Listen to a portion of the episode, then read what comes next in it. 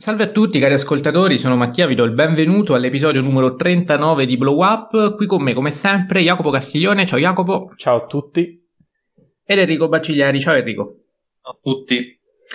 Allora, quest'oggi a farci compagnia c'è anche un ospite speciale che è venuto qui per parlare di Tim Burton e quindi saluto e ringrazio anche per aver accettato il nostro invito, Daniele Falletti. Ciao Daniele.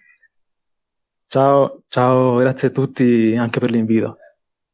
Grazie a te anche perché insomma sono state un po' giornate così, abbiamo passato diverse vicissitudini per riuscire a organizzare tutto, finalmente ci siamo riusciti, siamo molto contenti, quindi ti ringraziamo ancora per la, l'ampia disponibilità e la pazienza che hai avuto per organizzare questo incontro, a cui noi comunque tenevamo particolarmente dal momento che ehm, stiamo per entrare nel merito di un regista che eh, in qualche modo può essere definito un artista a tutto tondo. Questa è una frase che abbiamo utilizzato già in passato per Woody Allen, per Chitano, che forse nel caso di Chitano era particolarmente, eh, come dire, eh, calzante dal momento che lui era addirittura un pittore, l'abbiamo visto, faceva proprio cose ehm, che andavano quasi, abbracciavano quasi tutte e sette le arti. Invece Tim Burton comunque va oltre il ruolo di mero regista perché è stato anche sceneggiatore, per quanto non sceneggiatore dei, dei suoi film, forse ha contribuito soltanto alla sceneggiatura di uh, Edward Mani di Forbice, ma sto andando a memoria, quindi potrei sbagliarmi. Sì, sì, su quello um, ti ehm, confermo.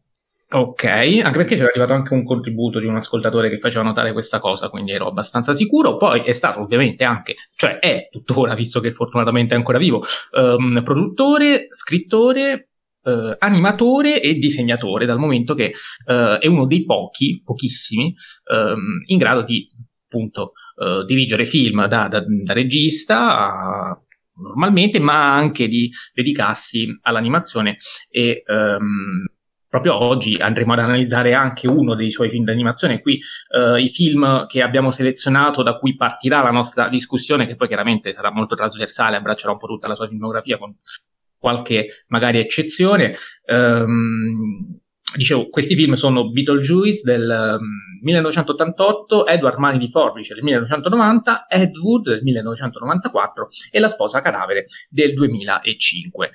Um, dicevamo, Tim Burton Ora, come introduzione così mi sta venendo in mente, visto che ultimamente eh, siamo freschi dell'uscita di Dune e, e, si parla tanto di blockbuster d'autore, io stesso, eh, come tanti, insomma, abbiamo parlato di blockbuster d'autore e della capacità di Villeneuve di, di, di, di, coniugare in un certo qual modo la commercialità a uno spirito, un'impronta autoriale. Ebbene, mi viene in mente proprio che Tim Burton fosse una di queste, una delle sue caratteristiche più peculiari, può essere proprio questa, ehm, dal momento che il suo è un cinema commerciale, un cinema accessibile a tutti, molto spesso anche ehm, i bambini sono visti come destinatari primari ehm, dei, suoi, dei suoi film, dei suoi prodotti, però conferisce alle sue pellicole un'impronta autoriale notevole, un'impronta ben riconoscibile, uno stile personalissimo, tutto suo, ehm, un po' felliniano, un po' gotico, ehm, che però appunto riescono, cioè riesce a, a distinguerlo, a contraddistinguerlo. Questo fa di lui uno dei registi più amati,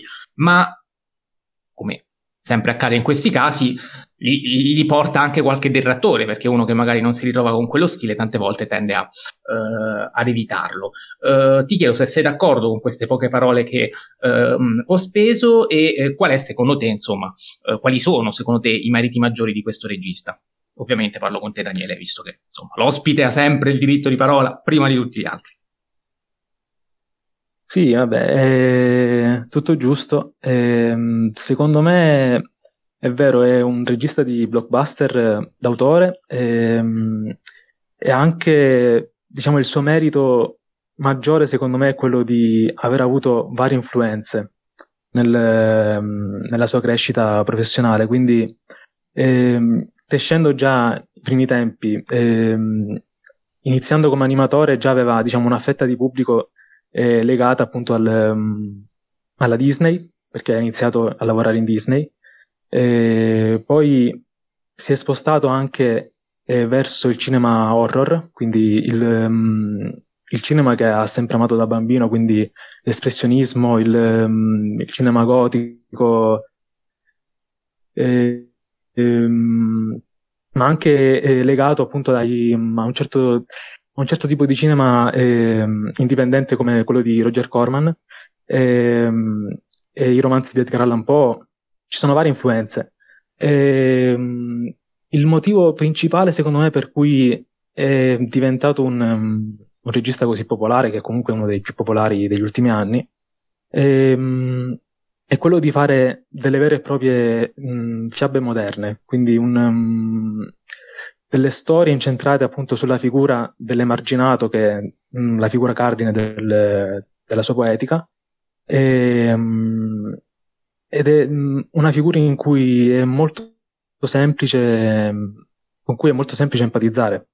E, quindi gli spettatori, appunto i, i più piccoli, riescono a, ad empatizzare, a vedere eh, quella parte di quella parte della sua poetica appunto più allegra, come può essere eh, più allegra, più ironica, come può essere appunto eh, pre- prendo in esempio La sposa cadavere, in cui c'è un um, c'è il, il, senso del, del macabro, della, della, della morte, dell'aldilà, però è sempre preso con, con ironia, con delle canzoni, e, e questo rimanda anche al, um, al suo amore per Walt Disney. E Walt Disney che um, figli appunto la, sua superiore erano eh, sì per, ehm, per un pubblico di diciamo, di bambini, età, giovane età, eh, però aveva sempre quella, quella cupezza, quella, mh,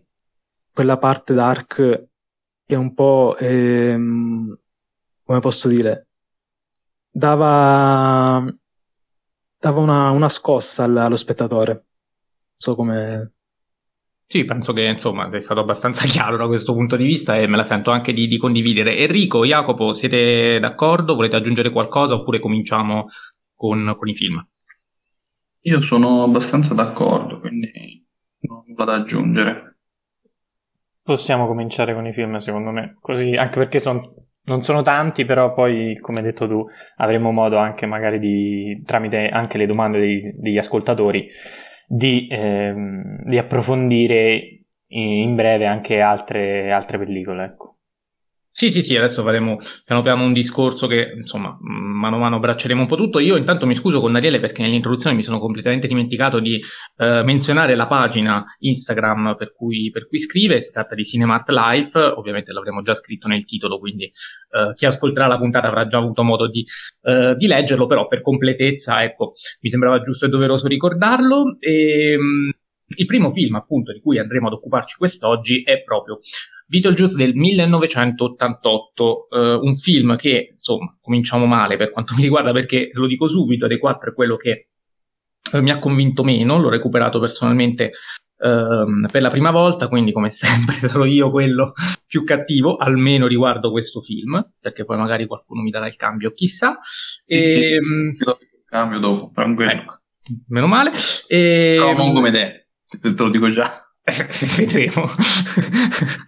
ehm, insomma, Daniele, eh, cominciamo con il bello, quindi ammesso che ti sia piaciuto, ti chiedo a te qual è l'opinione che hai di questo film, perché lo ritieni eh, importante nella, nella, filmografia di Tim Burton e insomma, così, cominciamo dal tuo giudizio e poi facciamo un giro.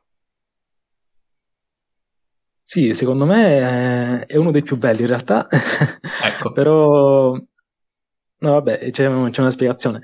È, è, secondo me il film che più rappresenta il suo, il suo stile, perché ci sono davvero tutti gli elementi eh, che tratta poi nella sua filmografia. C'è appunto sempre il ruolo dell'emarginato, il personaggio di Winona Ryder, eh, la tematica della morte e dell'aldilà, eh, poi c'è un'estetica mh, mm, macabra, e, ma anche pop, e, è un espressionismo però a colori ci sono degli, mh, le classiche inquadrature, diciamo, espressioniste, però con questi colori anche accesi, c'è il rosso, c'è il verde, il viola. E, mh, poi c'è anche l'animazione stop motion in qualche scena. Sì. Volevo interromperti soltanto un attimo perché poi magari ci arrivo e, e quindi ehm, evito di, di ripetere. Sì, sì. Proprio questo tipo di... Eh, hai parlato giustamente di espressionismo, che è un espressionismo che a mio avviso si nota molto eh, soprattutto per quanto riguarda le, le scenografie. Eh, si richiamano molto a quel tipo di, a quel tipo di stile, e, e, però l'effetto è tutt'altro, cioè l'effetto dell'espressionismo l'abbiamo visto così parlando neanche nella puntata di Giovanna d'Arco che la precedente è un collegamento clamoroso, non mi sarei mai aspettato di farlo, però anche lì abbiamo parlato di espressionismo, ma appunto la finalità è quella di suscitare un certo tipo di turbamento, di inquietudine. Io personalmente ho avuto l'impressione che questa finalità in questo film non c'è. È una cosa, sì, cioè, è un'impressione sbagliata oppure è voluta, cioè, è... magari tra le tante c'è anche quella di inquietare.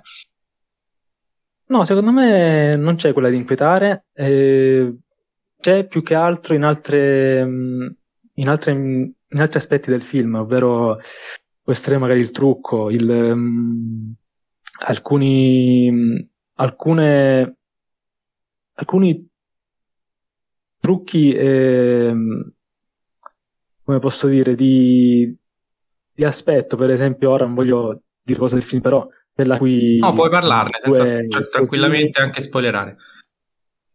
Vabbè, i due sposini si ritrovano appunto eh, nell'aldilà e la loro faccia cambia totalmente. Ora non so come spiegare, però chi ha visto il film... Sì, sì, completamente deformata, e... viene modificata, sì. E quindi secondo me no, gioca più su questo, sul, sull'ironia diciamo grottesca, più che mh, sull'espressionismo come... Mh, cioè non è, non è, la fotografia espressionista quella che vuole eh, recare turbamento, anzi secondo me è più un film comico con eh, alcuni tratti, certo horror, perché comunque ehm, se pensiamo a come inizia il film ci sono eh, i due protagonisti che sono una coppia felice e stanno appunto eh, ah, c'è questo eh, incidente con la macchina e sono morti, cioè c'è questa cosa che è molto mh, mm, è ricorrente nel cinema di Barton. Sì, è, dico, è ricorrente nel cinema di Barton il fatto che ehm, c'è questa dissacrazione della morte, ovvero che loro si ritrovano appunto mh, nell'aldilà dopo che eravamo eh, già stavamo immaginando un altro tipo di film e, e poi quell'aldilà non, appare comunque allegro, mh, possiamo dire, è come un altro mondo le mh, caratteristiche comunque del nostro mondo, c'è gli uffici, c'è, non so, mh, varie, varie cose particolari che appunto solitamente non, non avremmo visto in altri film né comici né, né horror. Quindi c'è questo, eh. questo binomio particolare. Poi, eh, non so, eh, turbamento, ehm, sul resto non saprei, però eh, ti posso dire che secondo me eh, ci può stare che non piaccia questo film, perché comunque Tim Burton a 360 gradi in pregi e mh, mm, non difetti, però comunque scelte stilistiche un po' estreme che possono far storcere il naso. Se vuoi tornare sui motivi per cui insomma ti piace particolarmente, se insomma ce ne sono altri oppure. Sì, a parte il fatto che secondo me è un film molto, appunto, che rappresenta la, sua filmografia, ehm, c'è questa... è interessante il personaggio di, di Winona Ryder perché ehm, è l'emarginato che riesce a... Eh, è l'unico personaggio che riesce a parlare o comunque a rendersi conto della presenza de, del paranormale, quindi dei due fantasmi.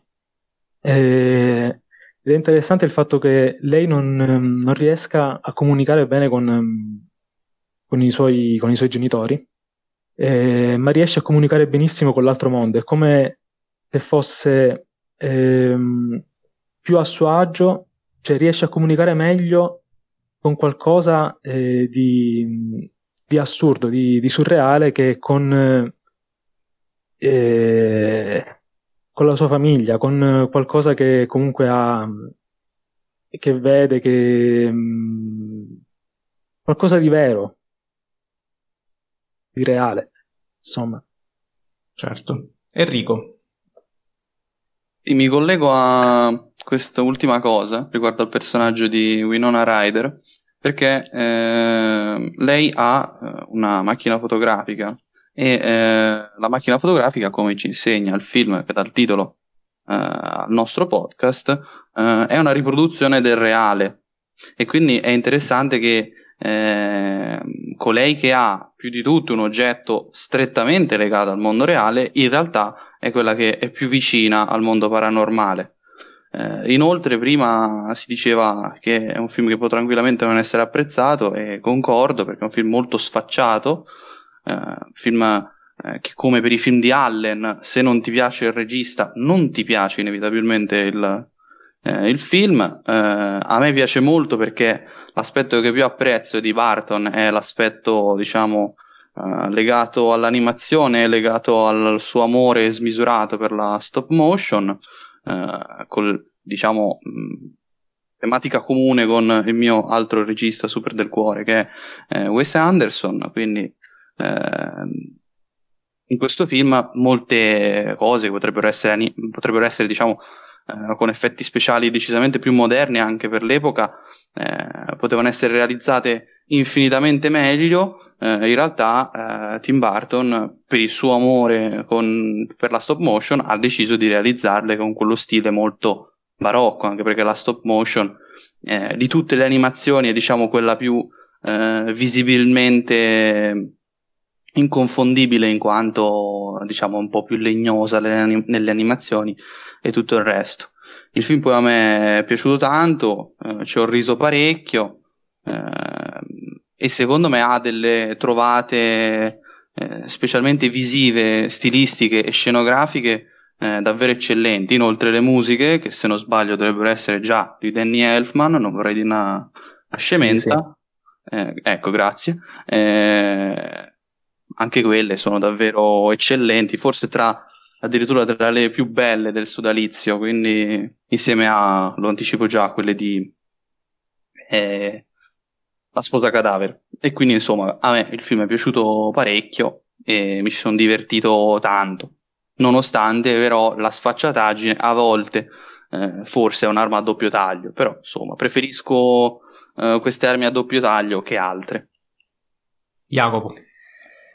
Sì, eh, a me il film eh, piace, diverte molto e mm, come, come avete detto voi, secondo me la capacità di Barton è quella appunto intanto di rovesciare le convenzioni dell'horror, perché fa un horror che non è un horror, perché mh, mm, vittimizza i fantasmi, i morti, eh, dissacra la morte stessa, l'aldilà, eh, facendo un po' una sorta di sitcom familiare eh, fatto appunto di personaggi un po' strambi, un po' emarginati, come per, ehm, per la ragazza appunto interpretata da eh, Winona Ryder, che fa un po' da ponte no, tra, tra, i due mondi e, e, quindi per lei diventa un, sostanzialmente un percorso di formazione.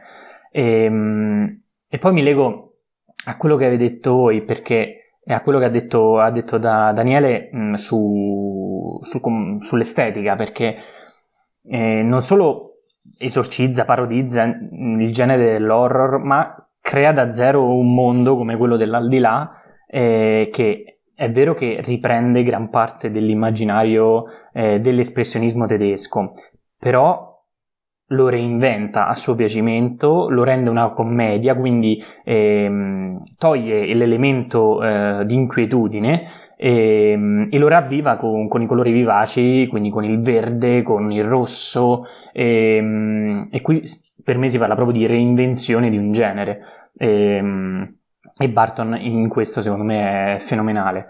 E, e, poi ovviamente non abbiamo ancora citato la, la, chicca più bella del film che è Michael Keaton nel, nel ruolo appunto di, di Beetlejuice che con un minutaggio di 17-18 mm, minuti, non ricordo, per me entra di diritto nella lista dei più bei personaggi, più iconici de- degli anni 80, ma, ma anche di sempre.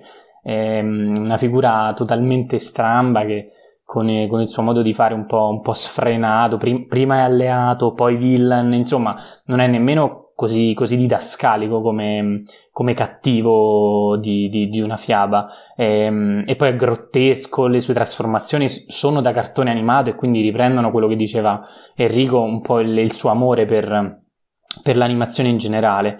E, ehm, e poi vorrei... Eh, concludo con una, con una... Ah, vabbè, intanto dico che il film cita Dune ne, nel Verme delle Sabbie e siccome Dune di, di Villeneuve... Non quello di Villeneuve voglio sperare. No, no, no, cita...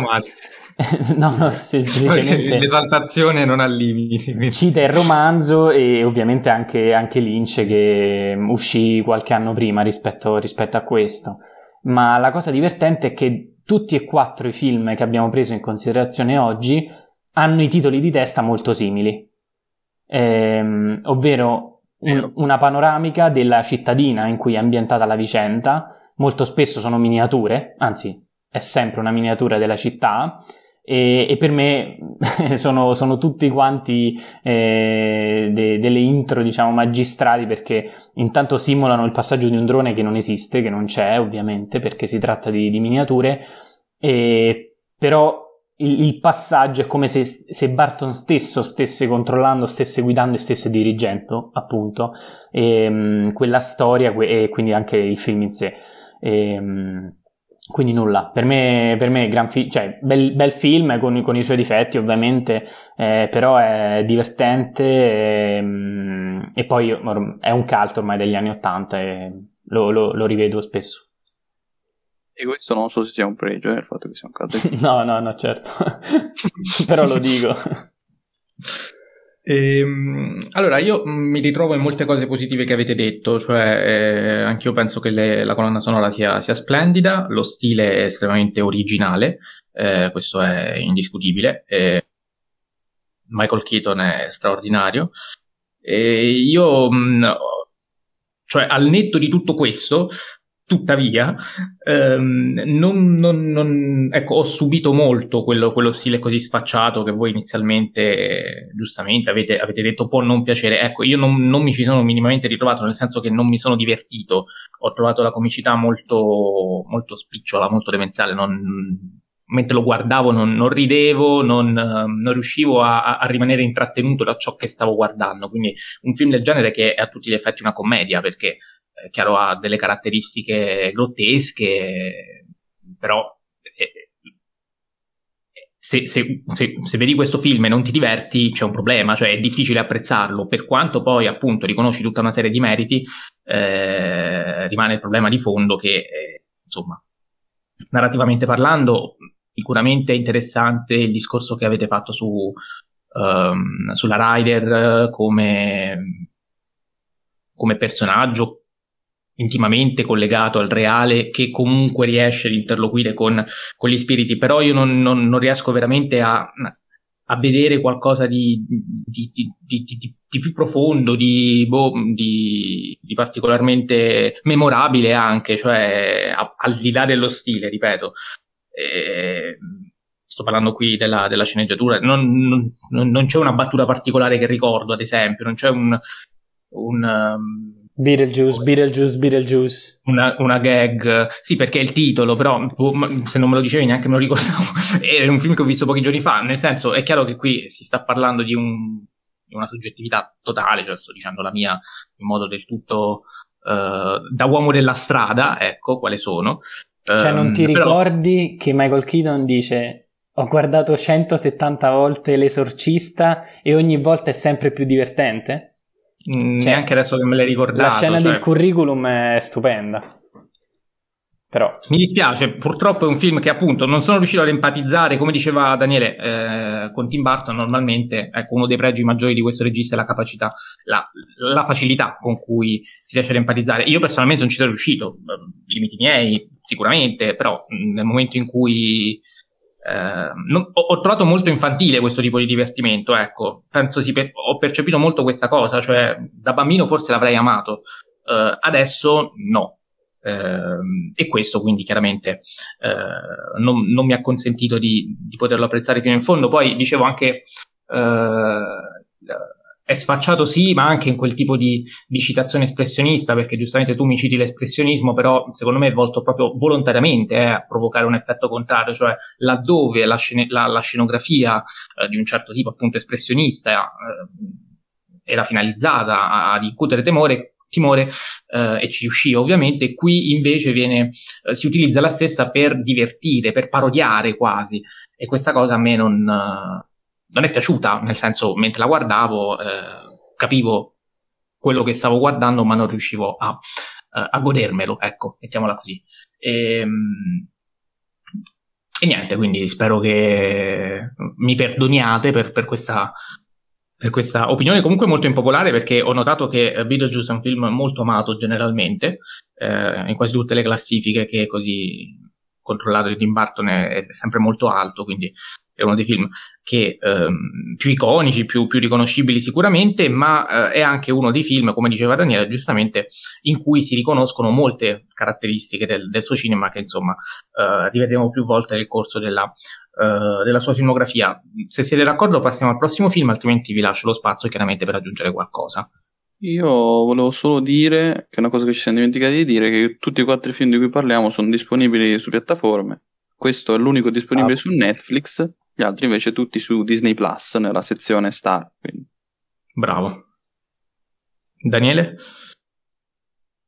No, no, va bene così. Ah, ok. Che, che ha precisato. Ho sentito qualcosa, non capivo bene. E um, direi di passare quindi a Edward Mani di Forbice, film del 1990 con questo terrificante italiano perché non, non so perché il titolo sia Forbice e non Forbici, per quanto Forbice la, la, l'ha sfottuto pure Mereghetti.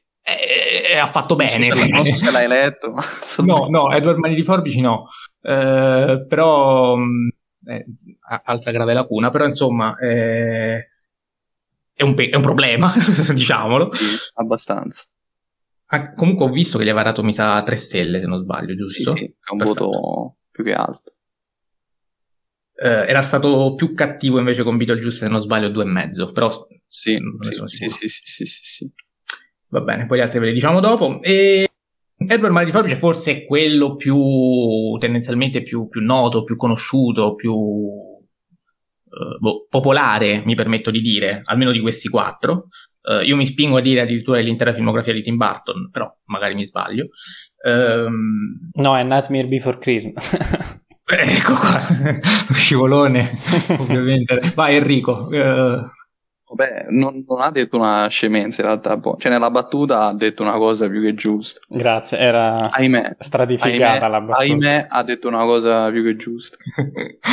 e ovviamente Nightmare Before Christmas, diciamolo che ce ne siamo anche occupati nel corso del podcast nella puntata sull'animazione natalizia, un film diretto da Henry Selick che però viene continuamente imputato dal pubblico generalista in generale, anche erroneamente da chi eh, in buona fede ci casca. Eh Giustamente perché c'è scritto Tim Burton. Esatto, esatto. Cade vittima sì. della, della, pubblicità ingannevole questa volta della Disney sì, e non sì, della Warner Bros. Attenzione. Giusto, giusto, giusto, giusto. assolutamente. Scorrettezza da rilevare, e, ehm, però Tim Burton diciamo, è stato l'ideatore, ha scritto il soggetto e, e l'ha prodotto. Um, il regista però rimane Harry Selick che giustamente si è preso la parte più, uh, più, difficoltosa perché è un film in stop motion e sappiamo quanto è complesso da, da realizzare. Tornando a Edward Mari di Forbice, eh, do la parola uh, a Daniele per parlarci di questo film um, e ti chiedo appunto se sei d'accordo se è quello che eh, così rimane più impresso nel così, generalmente quello più noto, più popolare e secondo te, qualora fossi d'accordo, come mai? Sì, è sicuramente il più popolare, il più il più apprezzato anche perché secondo me mette d'accordo un po' tutti, mette d'accordo il, um, il pubblico generalista ma anche i fan di Barton, i, um, cioè, piace a tutti, è un film che... È piaciuto persino a me, quindi posso dire che è vero. Tantissimo, sì. eh, tra l'altro. Cioè. Rivedi, mi aspettavo yeah. due stelle e mezzo. Addirittura, mamma mia. Sì, sì, sì, sì. Ehm... E secondo me è lo stesso motivo per cui io ti ho detto che secondo me il, um, l'arma in più, diciamo, di Barton è quella di fare delle fiabe moderne. Questa qui è forse quella più, um, più sfacciata, quindi una fiaba moderna. E, um, una meta fiaba. Che, sì, che non è altro che una rivisitazione del Frankenstein di, di Mary Shelley. E, e, praticamente in questo film vediamo intanto Vincent Price, ovvero il mito d'infanzia di, di Barton, con cui aveva già lavorato per, per, il cortometraggio Vincent in cui dava la voce del narratore. E, e vediamo Johnny Depp in forse il suo primo ruolo importante, quello che alla fine l'ha fatto, l'ha fatto conoscere in tutto il mondo. Ehm, allora, sì, ehm, è un film che è interessante dal punto di vista intanto estetico, perché unisce le atmosfere mh, cupe del gotico a quelle accese della, della scenografia cittadina.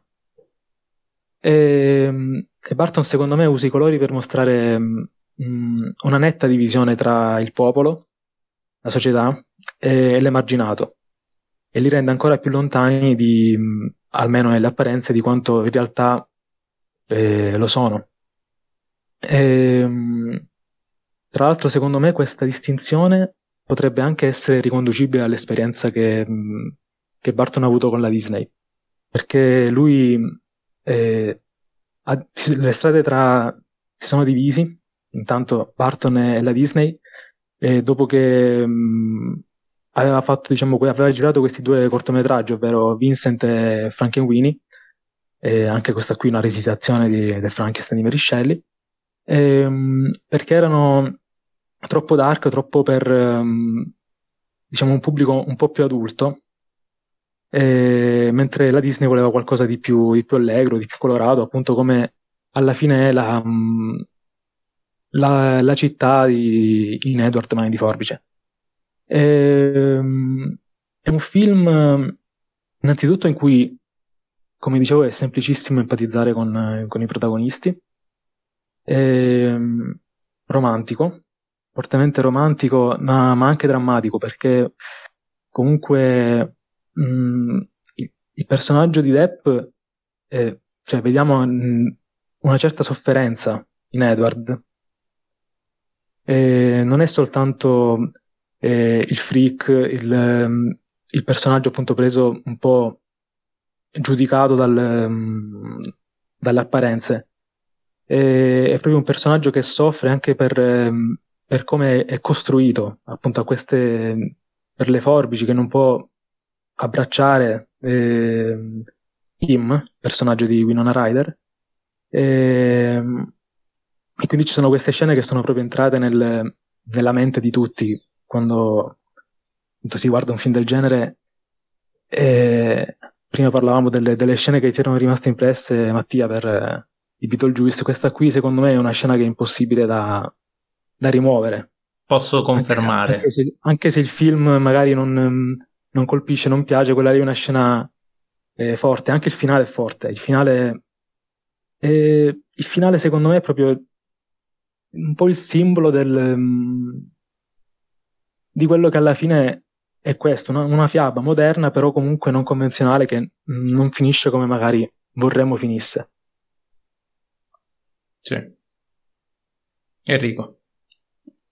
E il film a me piace tantissimo, è davvero un film compatto eh, in tutto, eh, al contrario invece magari degli altri eh, di cui parliamo oggi che magari eh, non tutti i reparti sono di pari livello, ecco.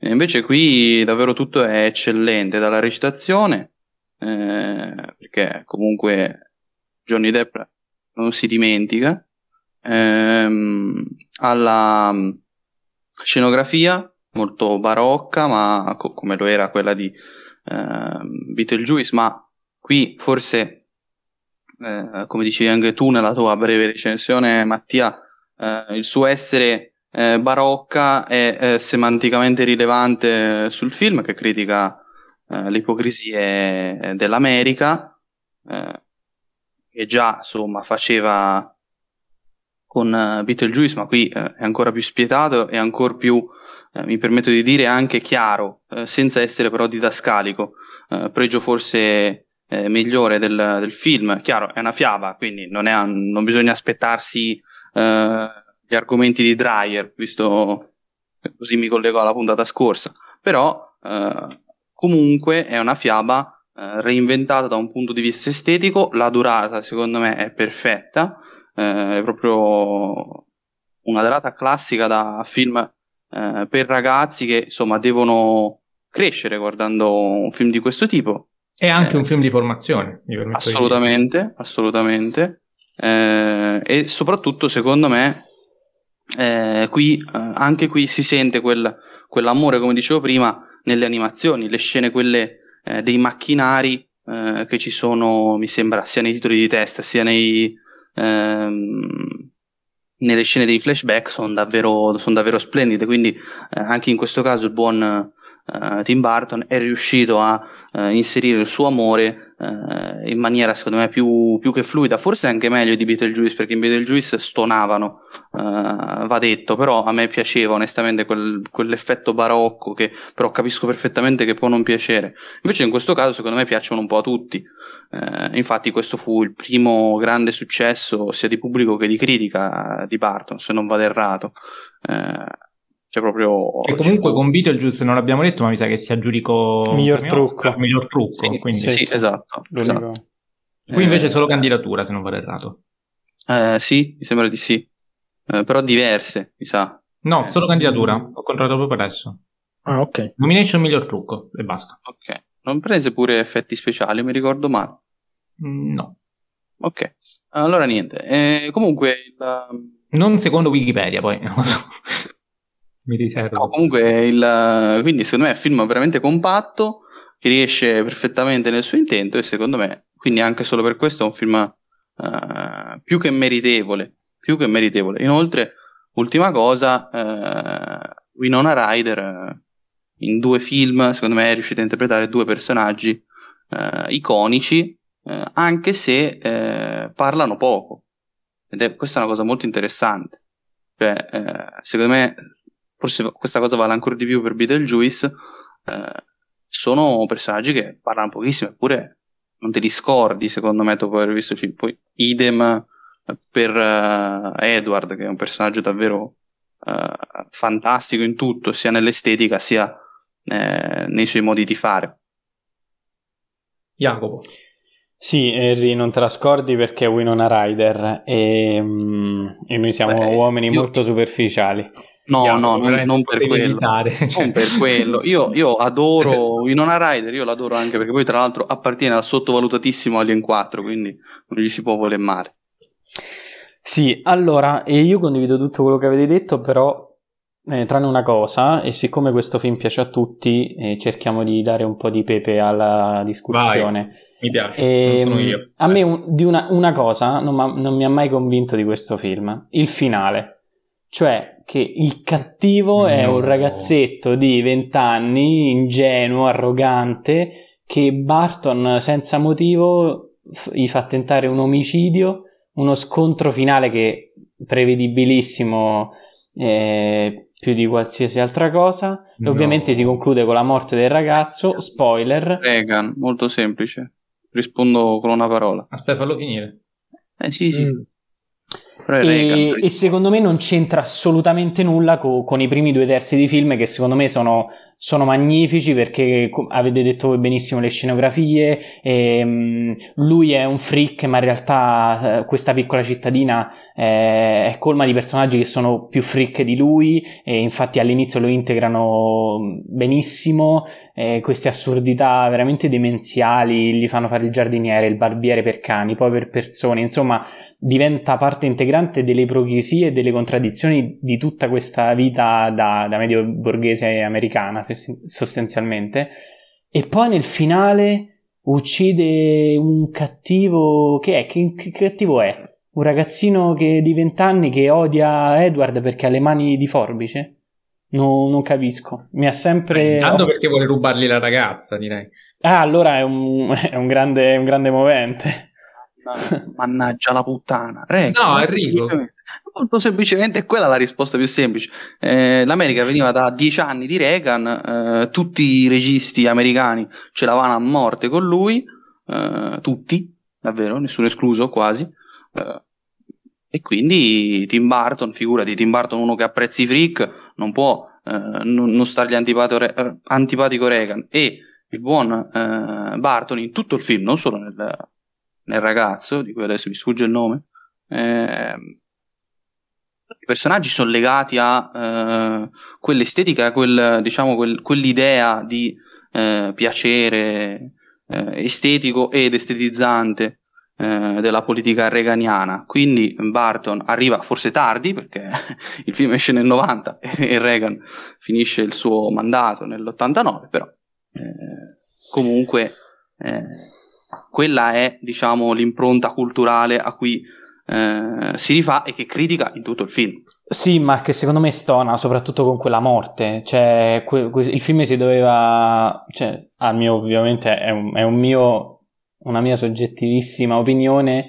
E non, non giudico Barton, però ehm, non capisco perché farlo morire, ragazzo. Quando questo film doveva finire semplicemente ehm, in, in, un dialogo, comunque in qualcosa che eh, diciamo de- declassava il ragazzo che, che, quindi era costretto a, lasciar perdere, a, eh, a, a, morire psicologicamente, ma non fisicamente, e ovviamente a lasciare la ragazza che non lo ama più, eh, ma il freak che uccide il, il, il ragazzo di vent'anni borghese repubblicano non, non, lo trovo assolutamente. Allora, è interessante questa lettura antireazionaria di Jacopo. Cioè lui dice va bene fare fuori Reagan, ma non ucciderlo. No, aspetta, aspetta. sì, perché aspetta. ucciderlo? Non capisco proprio. Vai, vai, attenzione, attenzione però, il finale non è dolce però, è agrodolce. Cioè lui comunque, il buon Edward dopo è costretto a abbandonare la ragazza figlio. che ama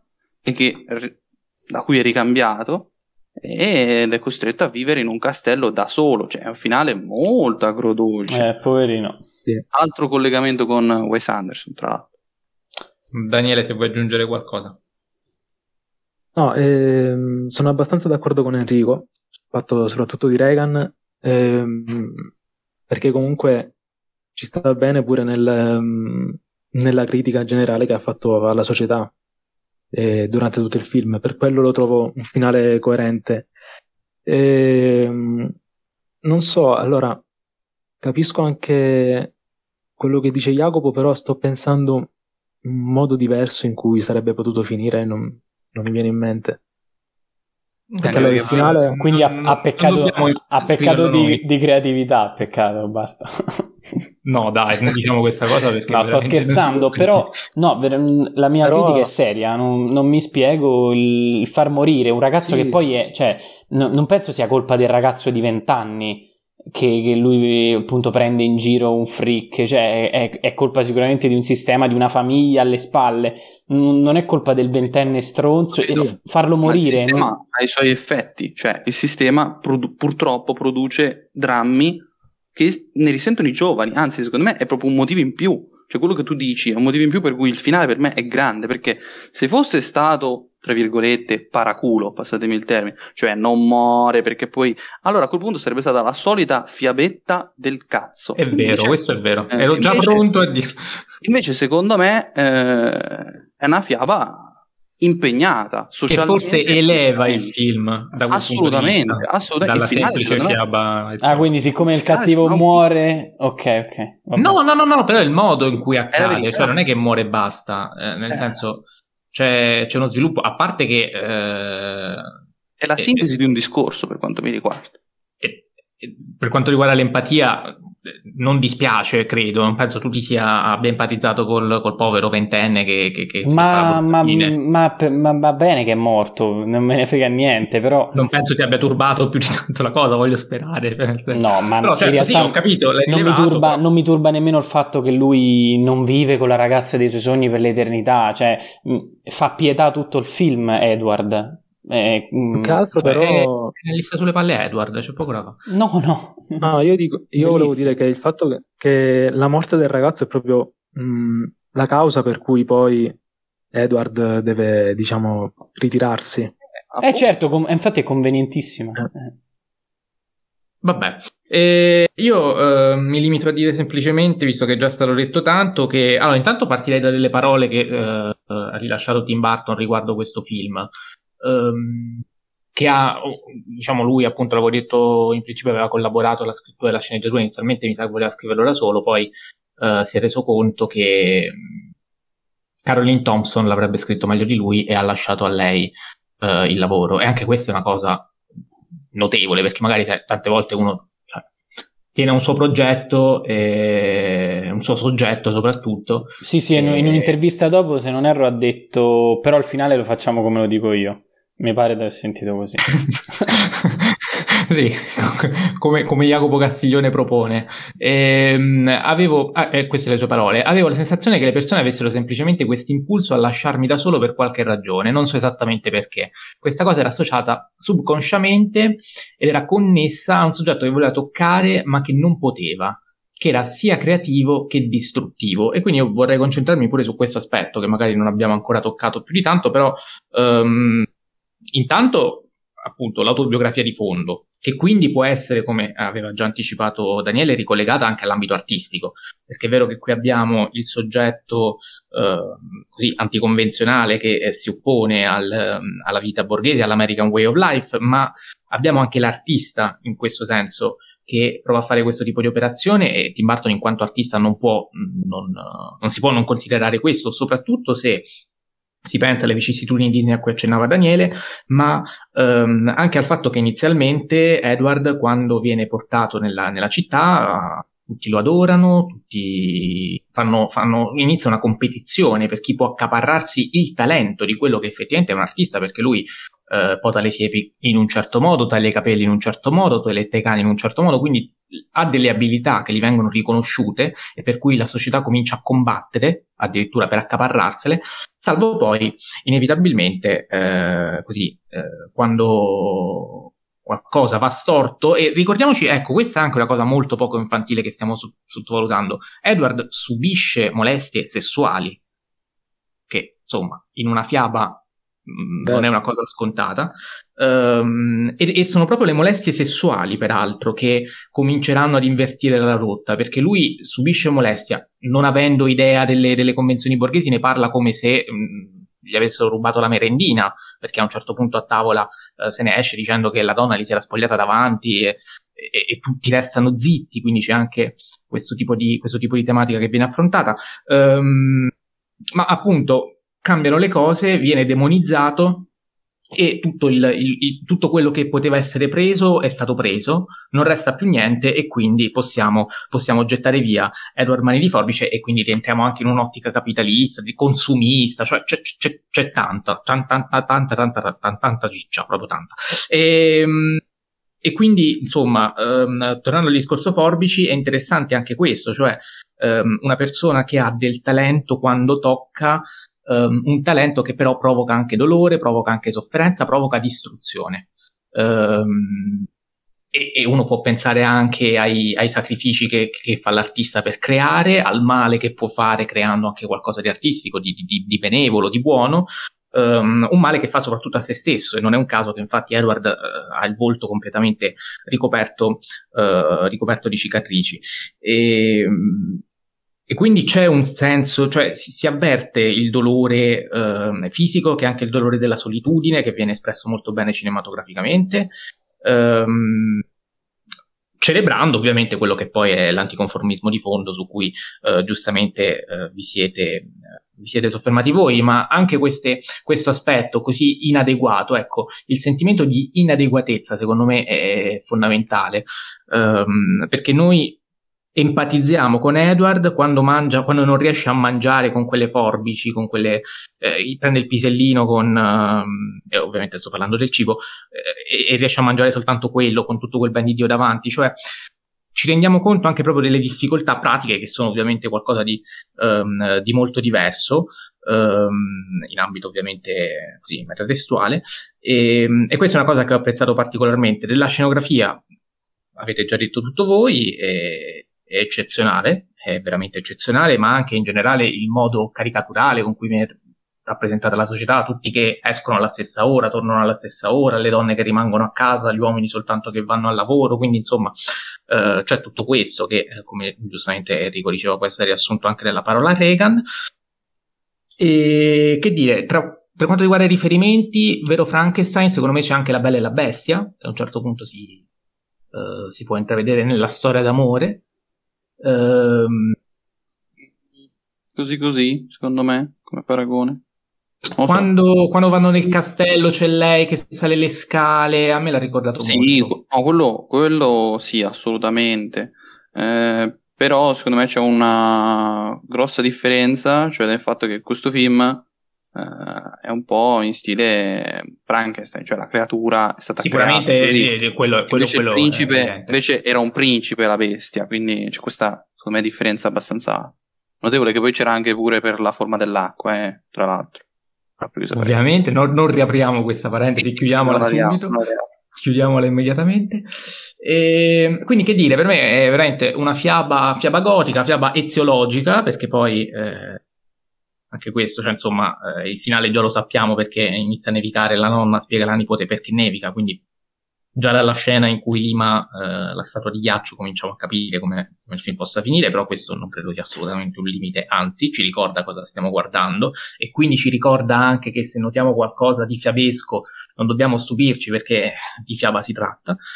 E, ehm, e, quindi che dire, sì, sono d'accordo con Daniele quando dice che è un film che mette d'accordo tutti, tranne Jacopo, che però anche lui lo apprezza. Ma no, ma a me piace tantissimo, vi ho detto... Meno male. Dai, voleva fare l'avvocato del diavolo, bravo, bravo, certo. voleva, prendere, voleva fare il cattivo, voleva fare il cattivo che ogni tanto... Dopo tocca a me tanto, tranquillo, quindi... Ora tocca a Enrico, capirai. Tocca a Enrico che quindi parla per ultimo riguardo Ed Wood, film del 1994. Ehm, film che fosse dei quattro è quello in cui le caratteristiche tipiche della filmografia di Barton vengono un pochino meno, non che non ci siano, perché ovviamente lo stile è comunque molto riconoscibile come in tutti i suoi film, però ecco, ehm, è sicuramente diverso rispetto agli altri, è quello più che forse si discosta di più, ripeto, perlomeno dei quattro. Non so se sei d'accordo, Daniele. Eh, dei quattro sicuramente sì. Eh, sì, è, è, più classico anche mm, nell'estetica, è in bianco e nero, però anche qui va bene l'espressionismo, però è, è molto più pagato, molto più eh, pulito, mh, mm, anche tecnicamente ben fatto, perché magari mh, mm, negli altri film eh, Barton diciamo si lascia andare, invece qui è tutto molto più molto preciso. Beh, diciamolo anche perché, nel senso, un film sulla Hollywood degli anni 50, quindi yeah.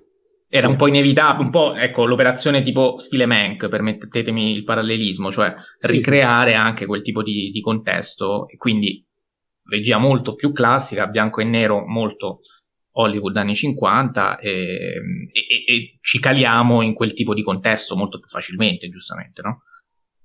Sì, anche se poi comunque si va a trattare un personaggio che era abbastanza distante da quel da... mondo, certo. Sì. E, allora, sì, è un film biografico, come dicevamo. E, ehm, e si tratta. Qui Barton tratta della storia del, di un'altra delle sue grandi ispirazioni.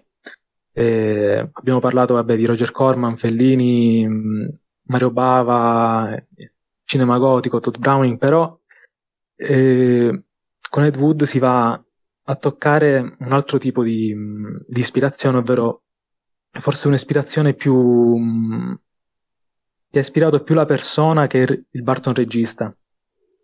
E Edward D. Wood Jr., mh, definito da molti critici del tempo il peggior regista in assoluto. Di tutti i tempi. Il peggior regista di tutti i tempi. E, mh, come Barton era un emarginato, un amante del gotico, un amante del cinema, eh, forse, eh, allora, sicuramente non un gran regista, ma neanche il peggiore.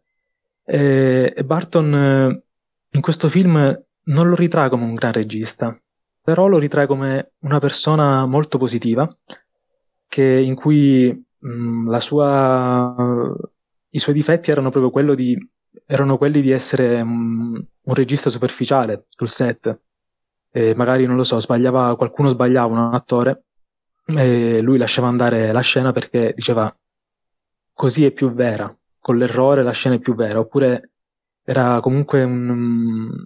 era, era limitato spesso dal, dai budget bassissimi, comunque si parla di film non di serie B, però veramente di serie, serie Z. Z. Sì, eh, però comunque mh, è, è, un bel personaggio quello che, che ci mostra, eh, come dicevo, positivo ma anche ottimista. I produttori lo, lo criticavano perché comunque i suoi film erano dei flop, e lui pensava sempre, va bene, il prossimo sarà, sarà un film migliore. E, um, poi comunque veniva anche, um, diciamo, sbeffeggiato per, per, altri motivi, per esempio lui era, viene trattata in questo film la, la tematica del travestitismo, perché Wood amava indossare abiti femminili ed è, mette questa, questa, sua caratteristica anche in un film, eh, un film degli anni del 53 se non erro, Glenn or Glenda, e, insomma molto avanti con i tempi su, per le tematiche. E, in questo film possiamo vedere comunque, a parte le interpretazioni eh, incredibili di Martin Landau che ha vinto l'Oscar per, questo, per la sua prova nel ruolo di Bella Lugosi, e poi quella di Depp che secondo me mh, è la migliore della sua carriera. Ecco, cioè dico... Cinefila Anonima che ci ha scritto ci ha detto la stessa cosa, secondo lei fondamentalmente. Eh, secondo me sì. Johnny Depp, non so se sei d'accordo. Sì, sì, secondo me sì. Eh, secondo me mh, è un film che comunque eh, trasmette amore. Per esempio, a me viene in mente la scena in cui mh, Ed Wood e Bela Lugosi stanno guardando Dracula insieme. E Bela Lugosi appunto eh, inizia a parlare, a descrivere il suo, il suo, stile di recitazione, quindi inizia a parlare del, degli sguardi, della potenza dei suoi sguardi, delle, mh, del gioco di mani.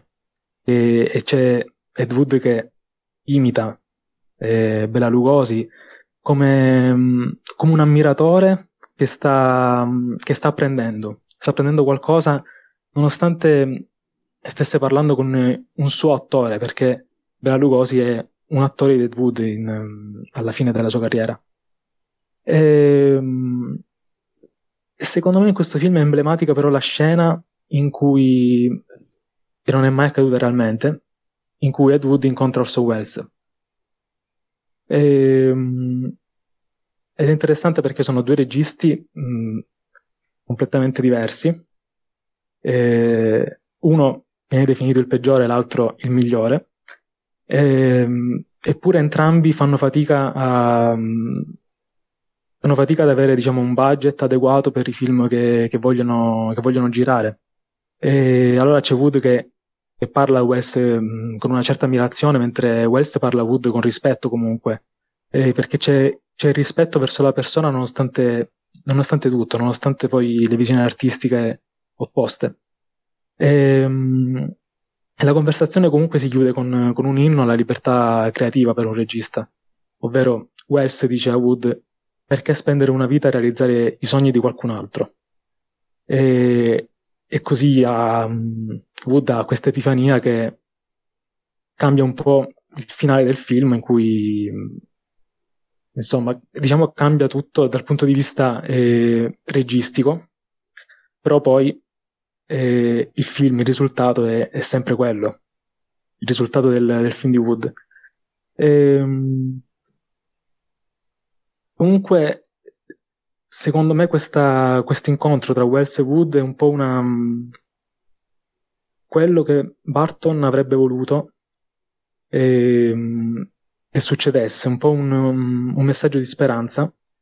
E, ehm, voleva forse dare questo. È come se Barton volesse dare tramite Wells un messaggio di speranza a Wood e a, in generale a tutti i, i registi emarginati, comunque delle, le persone emarginate in generale. E, ehm, ed è un incontro che secondo me accomuna. Eh, è, una, eh, è Barton che aiuta Wood, così come. Eh, Wells aiuta Wood.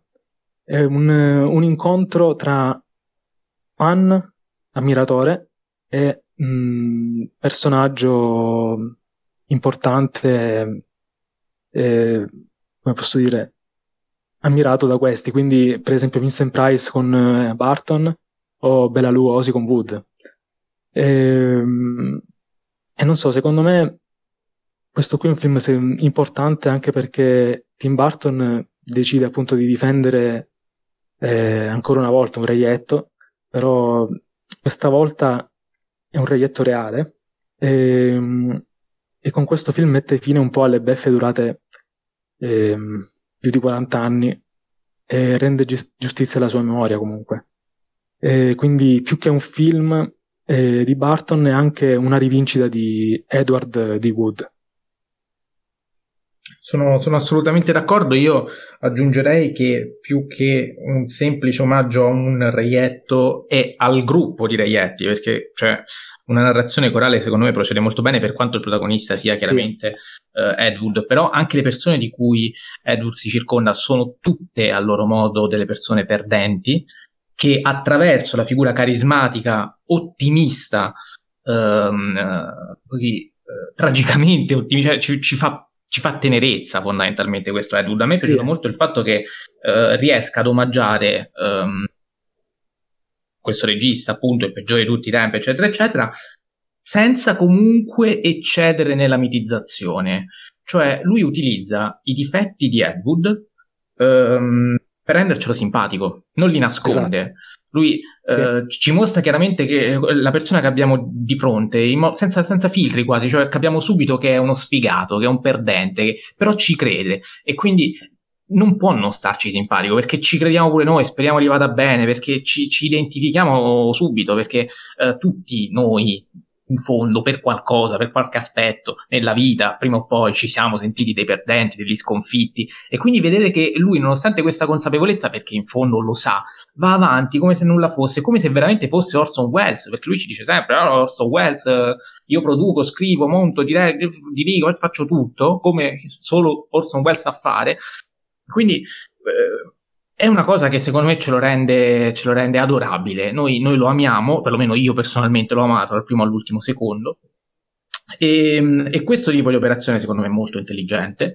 Um, molto sincera anche, permettetemi di dirlo, quindi io non ci vedo um, quel, quel, didascalismo che magari Enrico poi uh, ci dirà perché, perché, lo reputa così, uh, se eh, ho capito bene dalle poche parole che mi aveva detto fuori onda. Um, ma anzi ci vedo, ci vedo proprio questa, questa tenera uh, sincerità, simpatia che, che secondo me, insomma, dei quattro questo è il film che, che, ho preferito, che, ho preferito, di più, quello con cui sono riuscito a empatizzare di più e eh, mi è piaciuto anche il tipo di, di, operazione estetica che fa perché come dicevamo all'inizio cioè lui non ci presenta non, non gira questo film come se fosse uno uh, chiaramente uh, un film, come se fosse un film di serie Z. Uh, cioè lui ci mostra come venivano realizzati dei film di serie Z con un film di serie A a tutti gli effetti perché questo comunque è un film importantissimo. Um, adesso non so i, numeri dei budget, però insomma si vede che è estremamente curato sul piano tecnico, sul piano estetico ed è un'estetica che, che comunque non impedisce questo tipo di, di, empatia, perché tante volte accade che eh, l'abbiamo visto per Roma quando parlavamo dei suoi difetti, magari ecco un'estetica che si mangia l'empatia, la storia, qui è tutto il contrario, quindi funziona, sta in piedi e um, mi è piaciuto molto. Um, stavo, stavo, cercando un difetto perché insomma ma ci pensa Enrico per i difetti eh vabbè lasciamo la parola a lui perché poi magari no no no prima Jacopo eh.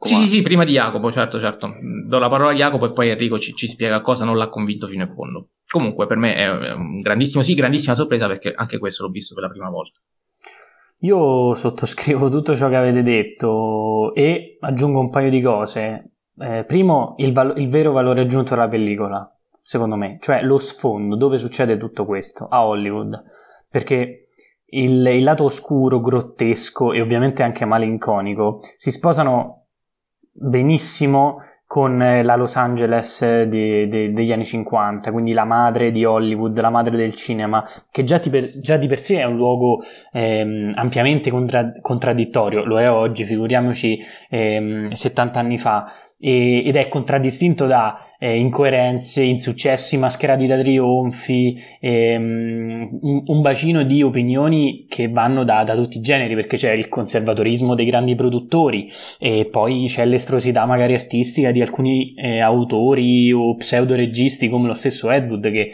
lui è eterosessuale però a cui piace vestirsi da donna. Insomma, si crea un teatro molto ricco di personaggi ambigui, opposti, e oscuri e, e, che quindi fanno de, del film di, di Edwood appunto un, un, quadro secondo me completo e completamente decadente di quel periodo. E quindi abbiamo anche eh, Bela Legosi che è un ex divo ora dimenticato quindi è in decadenza come il suo stesso cinema come quel tipo di horror. E poi c'è Ed Wood che è un ingenuo aspirante che però è pessimo è negato è sfigato come avete detto voi che però incarna quello spirito appassionato vero? E, e poi c'è il cinismo del cinema dei produttori che cerca soltanto i ritorni economici. Insomma tutto un quadro, una fotografia che secondo me eh, racchiude perfettamente quell'epoca. E qui arriviamo alla messa in scena che eh, secondo me qui Barton riesce a fare una cosa straordinaria, ovvero mescola sopra, nelle scenografie il barocchismo, il grottesco eh, che stanno benissimo con le sequenze durante il set in cui Ed Wood è un po' strambo, dice ok questa è buona la prima, ma come? Eh, ha sbattuto sulla porta? No, buona.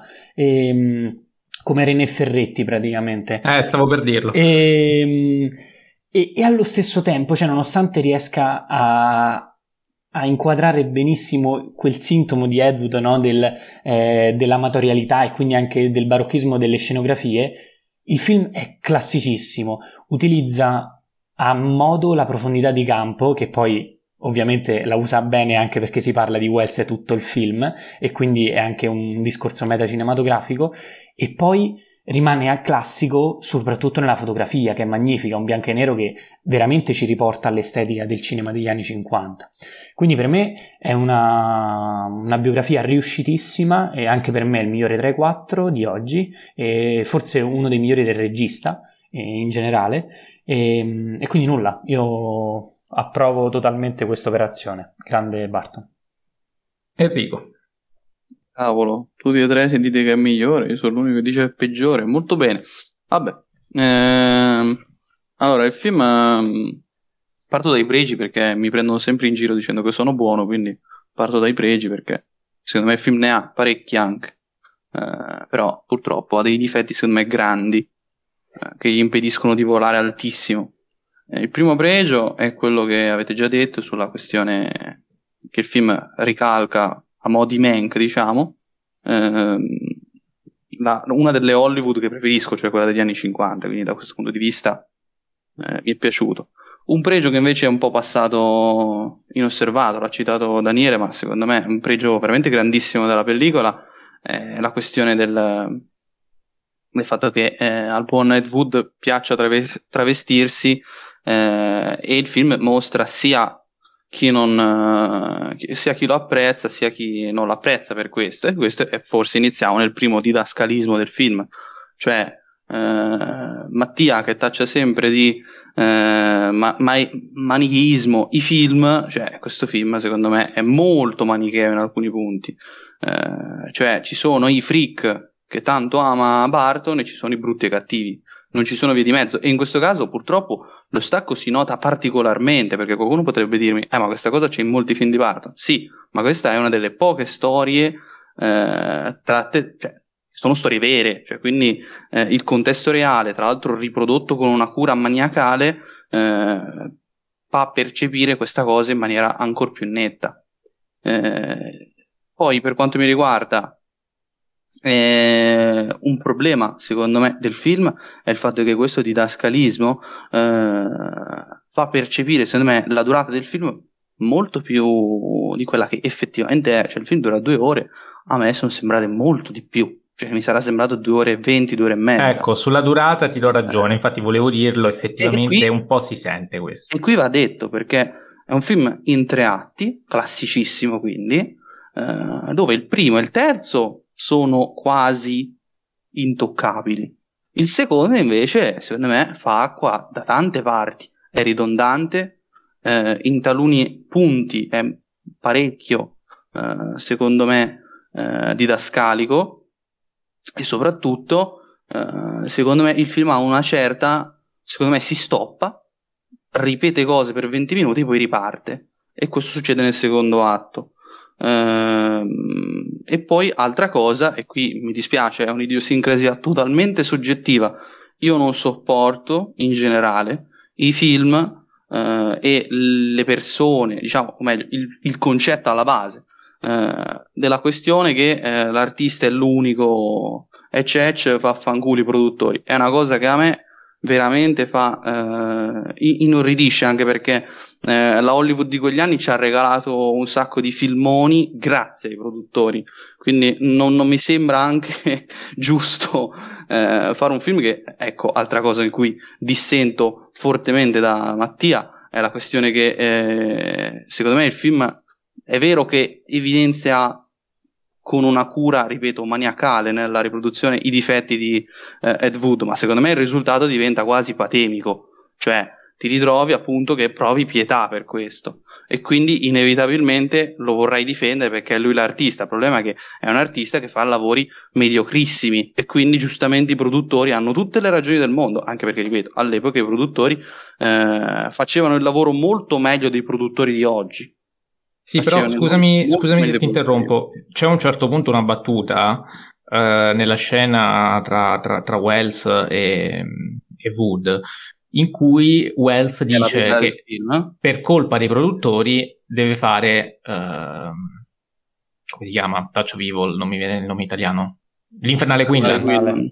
Ecco, e quindi non è che Barton non lo sa che i produttori sono importanti, perché in quel modo lui ci dice, eh, cioè prende in giro anche l'artista in quel momento, cioè dice guarda l'artista che eh, so tutto io, faccio tutto io, eccetera, eccetera, però poi ti viene fuori quel capolavoro grazie ai produttori. Assolutamente, ma infatti è proprio per questo che dico che è la scena più bella del film, eh? cioè è proprio per il fatto che Orson Welles, tra i film più belli che ha fatto comunque, è anche merito della produzione, cioè e Però il fatto che venga riconosciuto vuol dire che non c'è una celebrazione totale assolutista dell'artista a discapito dei produttori. Ma sì, di due ore di film, la scena in cui c'è un minimo di riconoscimento verso i produttori e 5 minuti, c'è il restante ore 55 che un po' è abbastanza antitetico a questa questione.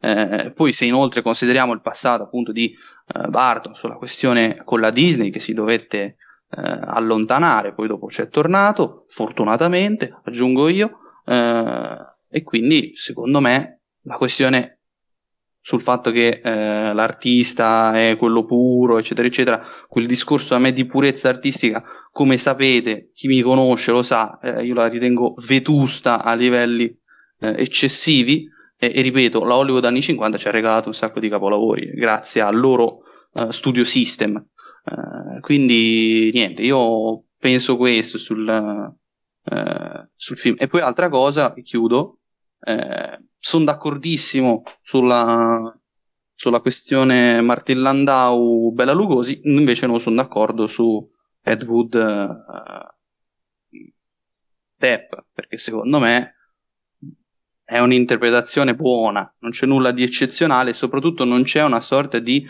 rivisitazione uh, storica e artistica del, del, del regista, cioè dell'attore c'è, per la Lugosi, invece del regista Ed Wood no, secondo me.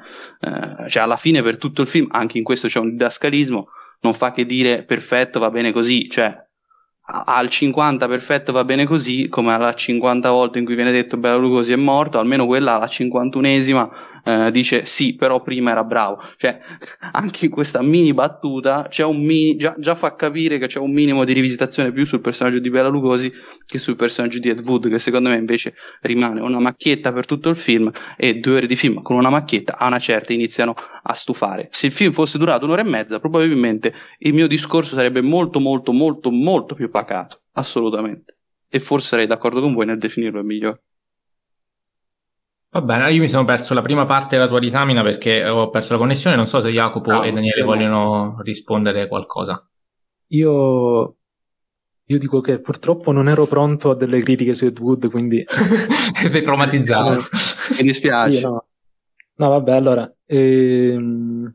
Sì, vabbè, c'è anche la questione soggettiva perché per esempio per me sarebbe durato tre, tre ore e mezza, quattro ore, avrei accettato eh, sulla cosa dei produttori ti posso dire che secondo me mh, mm, più che altro mh, mm, a un certo punto inizi anche a, a, comprendere i produttori quando vedi il modo in cui Ed Wood gira i film. Quindi un po' dai... Mm, certo, dispiace per Wood, però secondo me lo spettatore non esce dalla... non finisce la visione con un odio verso i produttori. Diciamo che il produttore non è il villain, cioè, io perlomeno non Sì, l'ho secondo me percepito no. così. Sì, Quindi- anche secondo me, appunto. Ecco, il fatto che, altra cosa, la reale mancanza, e questo sono d'accordo con voi, non sono villain veri e propri, ma la reale mancanza di un antagonista rende eh, la pellicola eh, ancora più lunga di quello che è. Cioè, il racconto filmico tendenzialmente deve avere un antagonista che non deve essere per forza incarnificato in un personaggio, ma eh, può Ma anche l- essere un concetto, un'idea. Eh, l'idea, Invece manca, secondo me. l'antagonista è il fatto che lui non sappia girare niente. Sono, e, e- e questo stavo dicendo, ognuno di loro combatte contro se stesso, contro la sua Esatto. incapacità, contro l'essere un perdente, contro il non riuscire in niente di tutto quello che provano disperatamente a fare. Questo a me piace molto. Esatto, infatti anche quando, quando trova i soldi per dirigere uno dei suoi primi film, comunque fa un- una cagata, ora permettetemi il termine. Fa Eh, tutte schifezze. Sì, sì, sì, quindi è, è lui stesso che incarna sia quello spirito sì artistico, sì appassionato, ma anche eh, l'incompetenza più totale. che- e quindi io non credo ci sia un discorso manicheo eh, in tutto il film, non sono d'accordo. A, proposito di una cosa, io vorrei, vorrei precisare una cosa. Eh, il fatto che nel film a un certo punto ci sia questa prima del film, se non erro, è quello Plan 9 from Outer Space, Sì. e, e viene anche acclamato, mm, non è stato davvero acclamato. E secondo me è proprio Sì, ma un'altra si cosa. vede, si vede che stona quella Come- scena, cioè nel senso, eh, quando vediamo infatti- lui che è contento, ma non ci crediamo neanche per un attimo. Cioè. Sì, sì, è un'altra, è Scena un'altra scena immaginaria. Eh, però secondo me è più una scena immaginaria come quella di, di Wells, nel senso che Barton fa, usa il cinema per, ehm, per eh, diciamo, soddisfare un suo sogno. Mm, È un po' come Tarantino, diciamo. esatto, esatto, quello stavo, Sì, stavo sì, usando proprio questo es- questo Un esempio. cronico. Ucronia. Sì. Sono d'accordo, sono d'accordo. Però ecco, eh, non è una cosa nascosta. Cioè, personalmente quando No. vedo quella scena in cui quasi standing ovation, tutti contenti del film, eh, ma, ma chi ci crede quando poi vedi quel film che è una monnezza e, e si percepisce tale quale? Quindi, così come non biasimiamo il produttore il pubblico che disprezza i, i film che, insomma, di, di Ed Wood, allo stesso tempo non crediamo quando questo non accade. Quindi, per quello dico, secondo me non è vero che il produttore esce poi così male da sto film, perché finisce il film e non diciamo cattivo produttore che non hai prodotto Ed Wood, diciamo povero Ed Wood che voleva fare una cosa per cui non era tagliato. Esatto. Comunque, ehm, direi di, po- di passare all'ultimo dei, dei quattro film, poi cominciamo a leggere tutte le varie domande che ci sono arrivate, ne sono tante, quindi ehm, non, non dilunghiamoci oltre, perlomeno non più del necessario. La sposa cadavere 2005, film in stop motion. Eh, proprio su questo film, se non sbaglio, c'era arrivato ehm, un contributo, così magari comincio a leggerlo. Non so se volendo si può partire eh, proprio da qui. Un secondo che lo ritrovo. Purtroppo sono vecchio. Tranquillo, intanto perdo, perdo tempo. L'ho trovato, l'ho trovato. Eh, io sono verde, ci dice una delle trovate, eh, riferendosi alla sposa cadavere, una delle trovate più geniali della sposa cadavere trovo sia l'utilizzo di colori accesi e spenti. Bravissimo, Ehm, bravissimo. Soffermiamoci quindi, chiedo a Daniele di parlare di questo film, soffermandosi magari anche sulla fotografia, se è d'accordo con questo spettatore oppure no. Mm, sì, sono d'accordo perché comunque eh, si vede anche in altri film di Barton in realtà questa, questo stile in Sweeney Todd mi viene in mente, ma anche un po' in Sleepy Hollow. Ehm, è un film che è un po' un classico Disney moderno, perché comunque ci sono, è ovviamente non convenzionale, perché ci sono delle musiche mm, onnipresenti, ce ne sono tante, tante canzoni che però ehm, Sulle musiche, Appunto. scusami, qui torna Danny Elfman in Ed Wood, però eh, non c'era Dan- ehm, non c'era appunto Danny Elfman, ma c'era Howard Shore, quindi segnaliamo Sì. questa cosa. E comunque anche Sì, lì le sì. musiche sono ottime, scusa. eh, Howard Shore. Howard, Howard Shore, cioè qua Eh, anche di. Che se non sbaglio torna anche in Sleepy Hollow lui. Però, qui, vabbè, non Eh, c'entra niente, vai, forse- andiamo avanti. Forse mm, non ricordo, mi sembra Sweeney Todd, comunque non sono sicuro. Eh, comunque sì, ci sono le musiche e c'è anche una principessa alla fine, possiamo dire che mh, mm, la sposa... No, ho detto una cretinata, è sempre Elfman, scusate, scusate. Vai. Ok, e la sposa è praticamente una principessa, e... però c'è questo rapporto tossico con il protagonista che possiamo definire il principe di questo classico Disney. E anche qui c'è la distaccazione della morte, come dicevo, dell'aldilà, esteticamente marcio, però sempre allegro. Secondo me Barton usa l'animazione eh, specialmente per edulcorare mh, mm, un certo tipo di, di, estetica che non renderebbe il film adatta a un pubblico più giovane. Per esempio, il cortometraggio di Frankenweenie mm, è molto è tosto secondo me per un bambino, invece nel lungometraggio lo fa animato e rende molto meglio e è più alla mano, più per tutti. E, ehm, come dicevo all'inizio, è comunque un film che mh, nell'animazione mh, si rifà molto ai, ai primi film Disney, eh, quindi animazione, mh, in questo caso in stop motion comunque, eh, comunque animazione con un fondo dark, e qualche scena, nei film Disney c'era qualche scena dark, invece qui è proprio un continuo di atmosfere cupe, al di là, eh, vere e proprie eh, provate estetiche, come appunto la fotografia, che, mh, che mette una certa, una certa angoscia anche allora, nelle scene dell'aldilà eh, ci sono i, mh, le luci che ha, che ha detto appunto la, la follower. E, ehm, invece nel mondo reale sono un po' diverse, più, come posso dire, più uniforme la fotografia. E, ehm, poi, che altro dire? L'animazione comunque è straordinaria, secondo me una delle più una delle migliori, una delle più fluide in stop motion che abbia mai visto. Ehm... Mm, non so. Va bene, intanto facciamo parlare Enrico, poi se ti torna in mente qualcosa ti ridò la parola. Mi sì. associo completamente sulla questione stop motion meravigliosa perché è un film davvero animato divinamente, eh, in primis nelle sequenze musicali, che forse sono l'unico neo del film, cioè a me non, mh, specie se paragonate al capolavoro Nightmare Before Christmas. Eh, Concordo.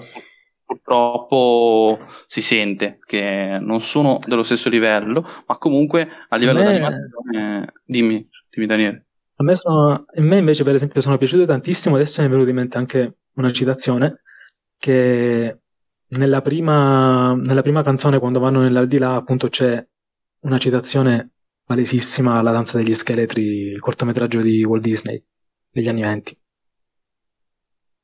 Non sapevo questa cosa, quindi top.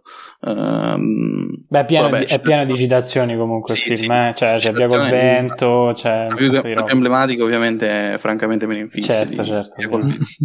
È bellissima, tra l'altro, che chiude il film. Tra l'altro, questo, apro chiusa parentesi, è l'unico 4 stelle su 4 di Mereghetti, quindi eh, film davvero pazzesco. Io purtroppo eh, appunto ho questo piccolo neo sul, um, sul, sull'inevitabile confronto con Nightmare Before Christmas, uh, di cui secondo me esce un po' sconfitto, cioè nonostante comunque le idee ci sono, anche visive, eh, rispetto a Nightmare Before Christmas, appunto c'è proprio questa idea del colore eh, e dello stacco netto che tra l'altro ho notato un, un enorme parallelismo con Beetlejuice, cioè eh, io purtroppo quando lo vidi non avevo ancora visto Beetlejuice, Beetlejuice l'ho recuperato solo di recente eh, e anche qui ci sono i due monti che, ehm, si incrociano e ci sono secondo me delle, delle trovate stilistiche eh, veramente eccezionali. Ecco qui, eh, tornando al discorso di prima, eh, qui la, la diciamo dicotem- dicotomia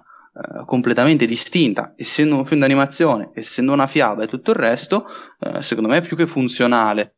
Sono d'accordo.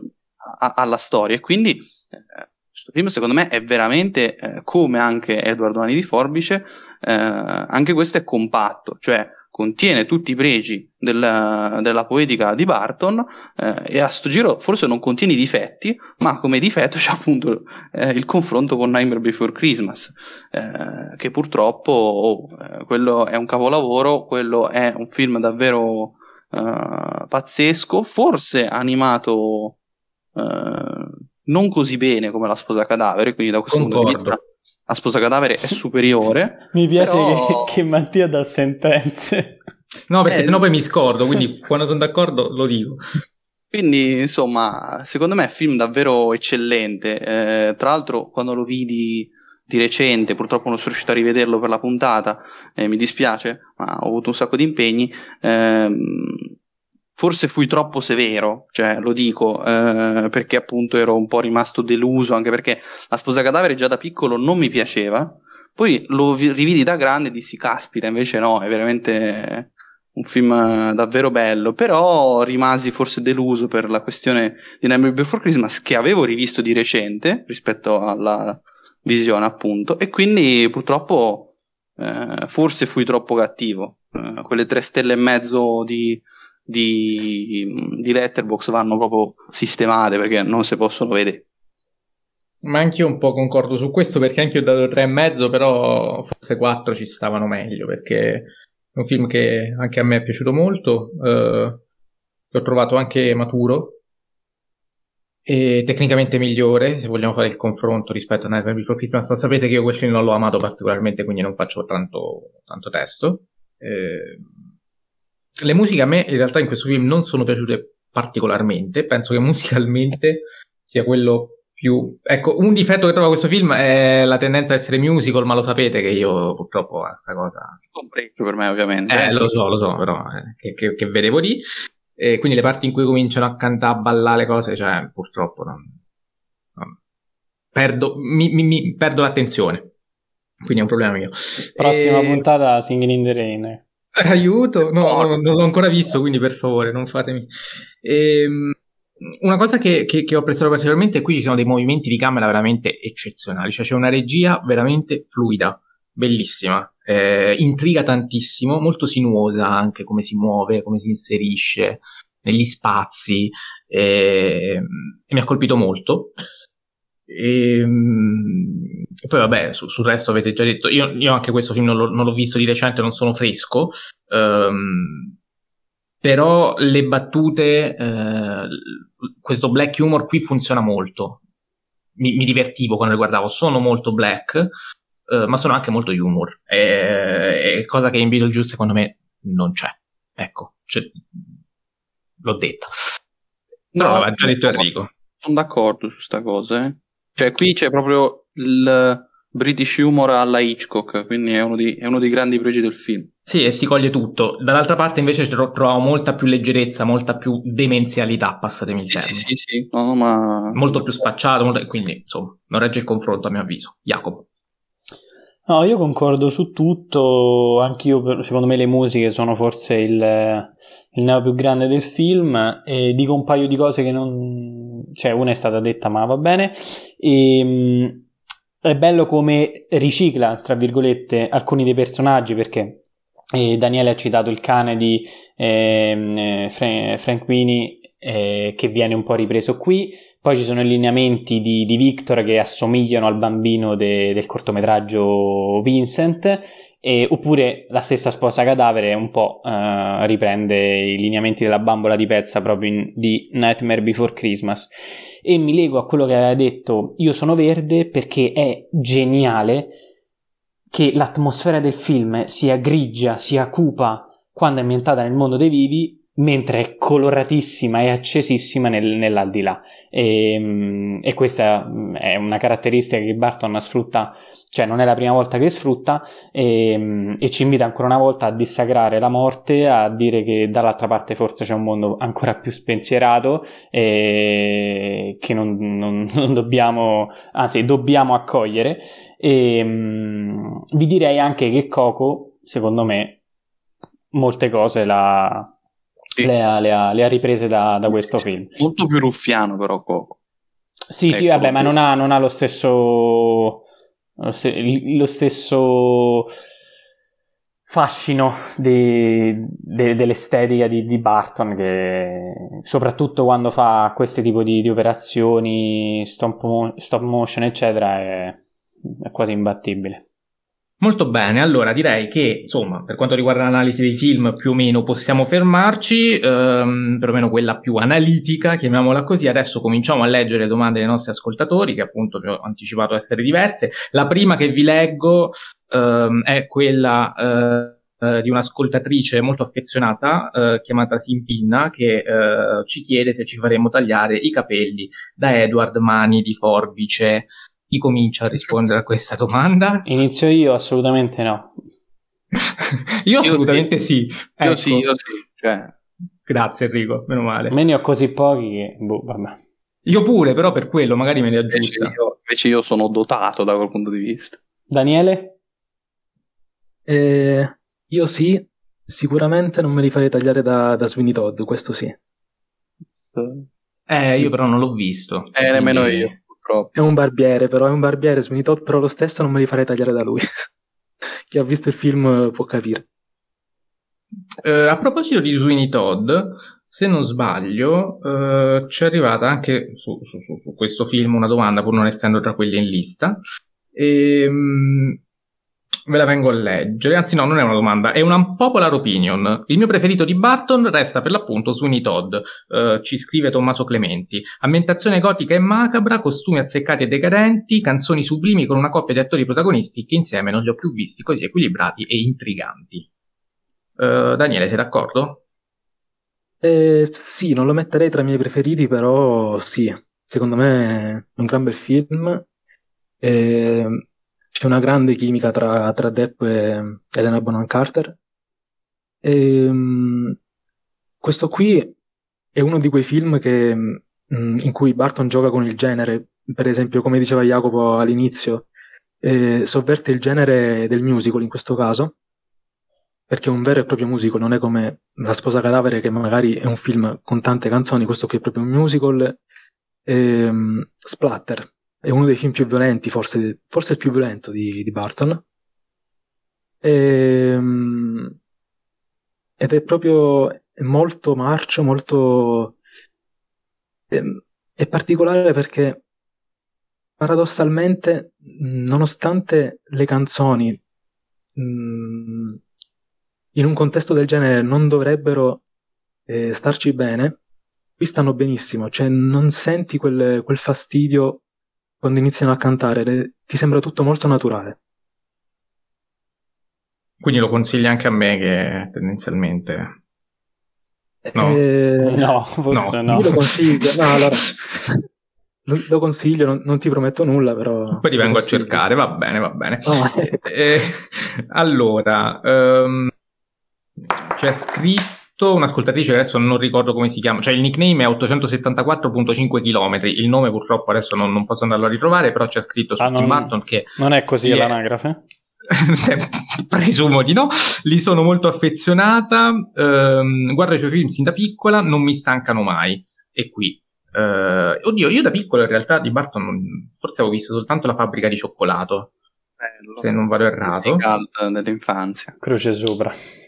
Però la fabbrica, ecco, si, si collega tutto perché è arrivata anche una domanda sulla fabbrica di cioccolato, perlomeno lo menzionava. Allora, sono arrivate le tre domande canoniche di, di Filippo, Worldwide Cinema, tramite audio, adesso le faccio partire, spero sia la prima, se non è la prima, vabbè, procediamo in ordine inverso, comunque cominciamo a rispondere anche un po' a queste. Innanzitutto saluto il carissimo Daniele e poi volevo chiedere innanzitutto se secondo voi Tim Burton ha fatto effettivamente degli scivoloni gravi, un po' come quelli di Spielberg. A me per esempio mi viene in mente, forse è un po' un popular, però La fabbrica di cioccolato per me è un film veramente kitsch e inguardabile eh, per tanti versi e quindi appunto se ci sono questi scivoloni, se li considerate gravi e quali sono secondo voi? Daniele. Allora, secondo me, intanto lo saluto perché... Beh, due pagine Eh, gemelle, secondo- cioè siete Sì, praticamente mio fratello, simbiotiche. mio fratello cinefoilo. Ehm, secondo me lo scivolone più grande è Alice in Wonderland, perché è un film, D'accordo. secondo me è l'unico, l'unico film, mh, secondo i miei voti, quelli che ho dato, diciamo, eh, su Letterboxd che non raggiunge la sufficienza. Ehm, è un film in cui sperimenta troppo e secondo me il risultato poi non è... non funziona, non funziona prima di tutto dal punto di vista estetico, poi i personaggi sembrano veramente mh, delle parodie a un certo punto, quindi per me Alice Wonderland Alice. è il peggiore. Soprattutto Alice, non so se sei d'accordo. Eh, eh, sì, sì, sì. Eh, eh, i- la fabbrica di cioccolato è sicuramente uno dei suoi peggiori. Dobbiamo guardare la classifica, però mm, io un pochino l'ho apprezzato, forse perché sono legato in fondo anch'io dall'infanzia, l'ho rivisto anche recentemente. È, è molto schematico, però diciamo che perde in partenza contro eh, quello di Mel Stewart, mi sembra, del regista, Ehm, perché il personaggio di Willy Wonka nel film originale è, mm, è perfetto. Gene Wilder eh, recita con una naturalezza eh, unica ed è soprattutto umano, invece in, in quello di, di Barton è proprio qualcosa di ultraterreno. È fin troppo sopra le righe, però secondo me non è un film tutto da buttare, cioè mh, è un buon film per ragazzi alla fine. E poi se, non so, stavo pensando ad altri film, eh, scivoloni Beh, Dumbo, grandi, ragazzi, vi prego. No, è bello, è eh, bello. Non rompere le palle. Dai, eh, Miss anche se- Peregrine, dai, ragazzi. Allora, Miss Peregrine, Matteo, sono io condivido anche- con tutto. Con tutto con chi? Con me? con te, con te. Ah, meno male, dai. No, allora io Miss Peregrine eh, sono d'accordo, non, non è brut- non è bruttissimo, diciamo. Eh, Dumbo a me è piaciuto, a me è piaciuto, secondo Beh. me la rivisitazione giusta che doveva fare, una, una sorta di sequel appunto. Ehm, non so, mm, a me è piaciuto, poi...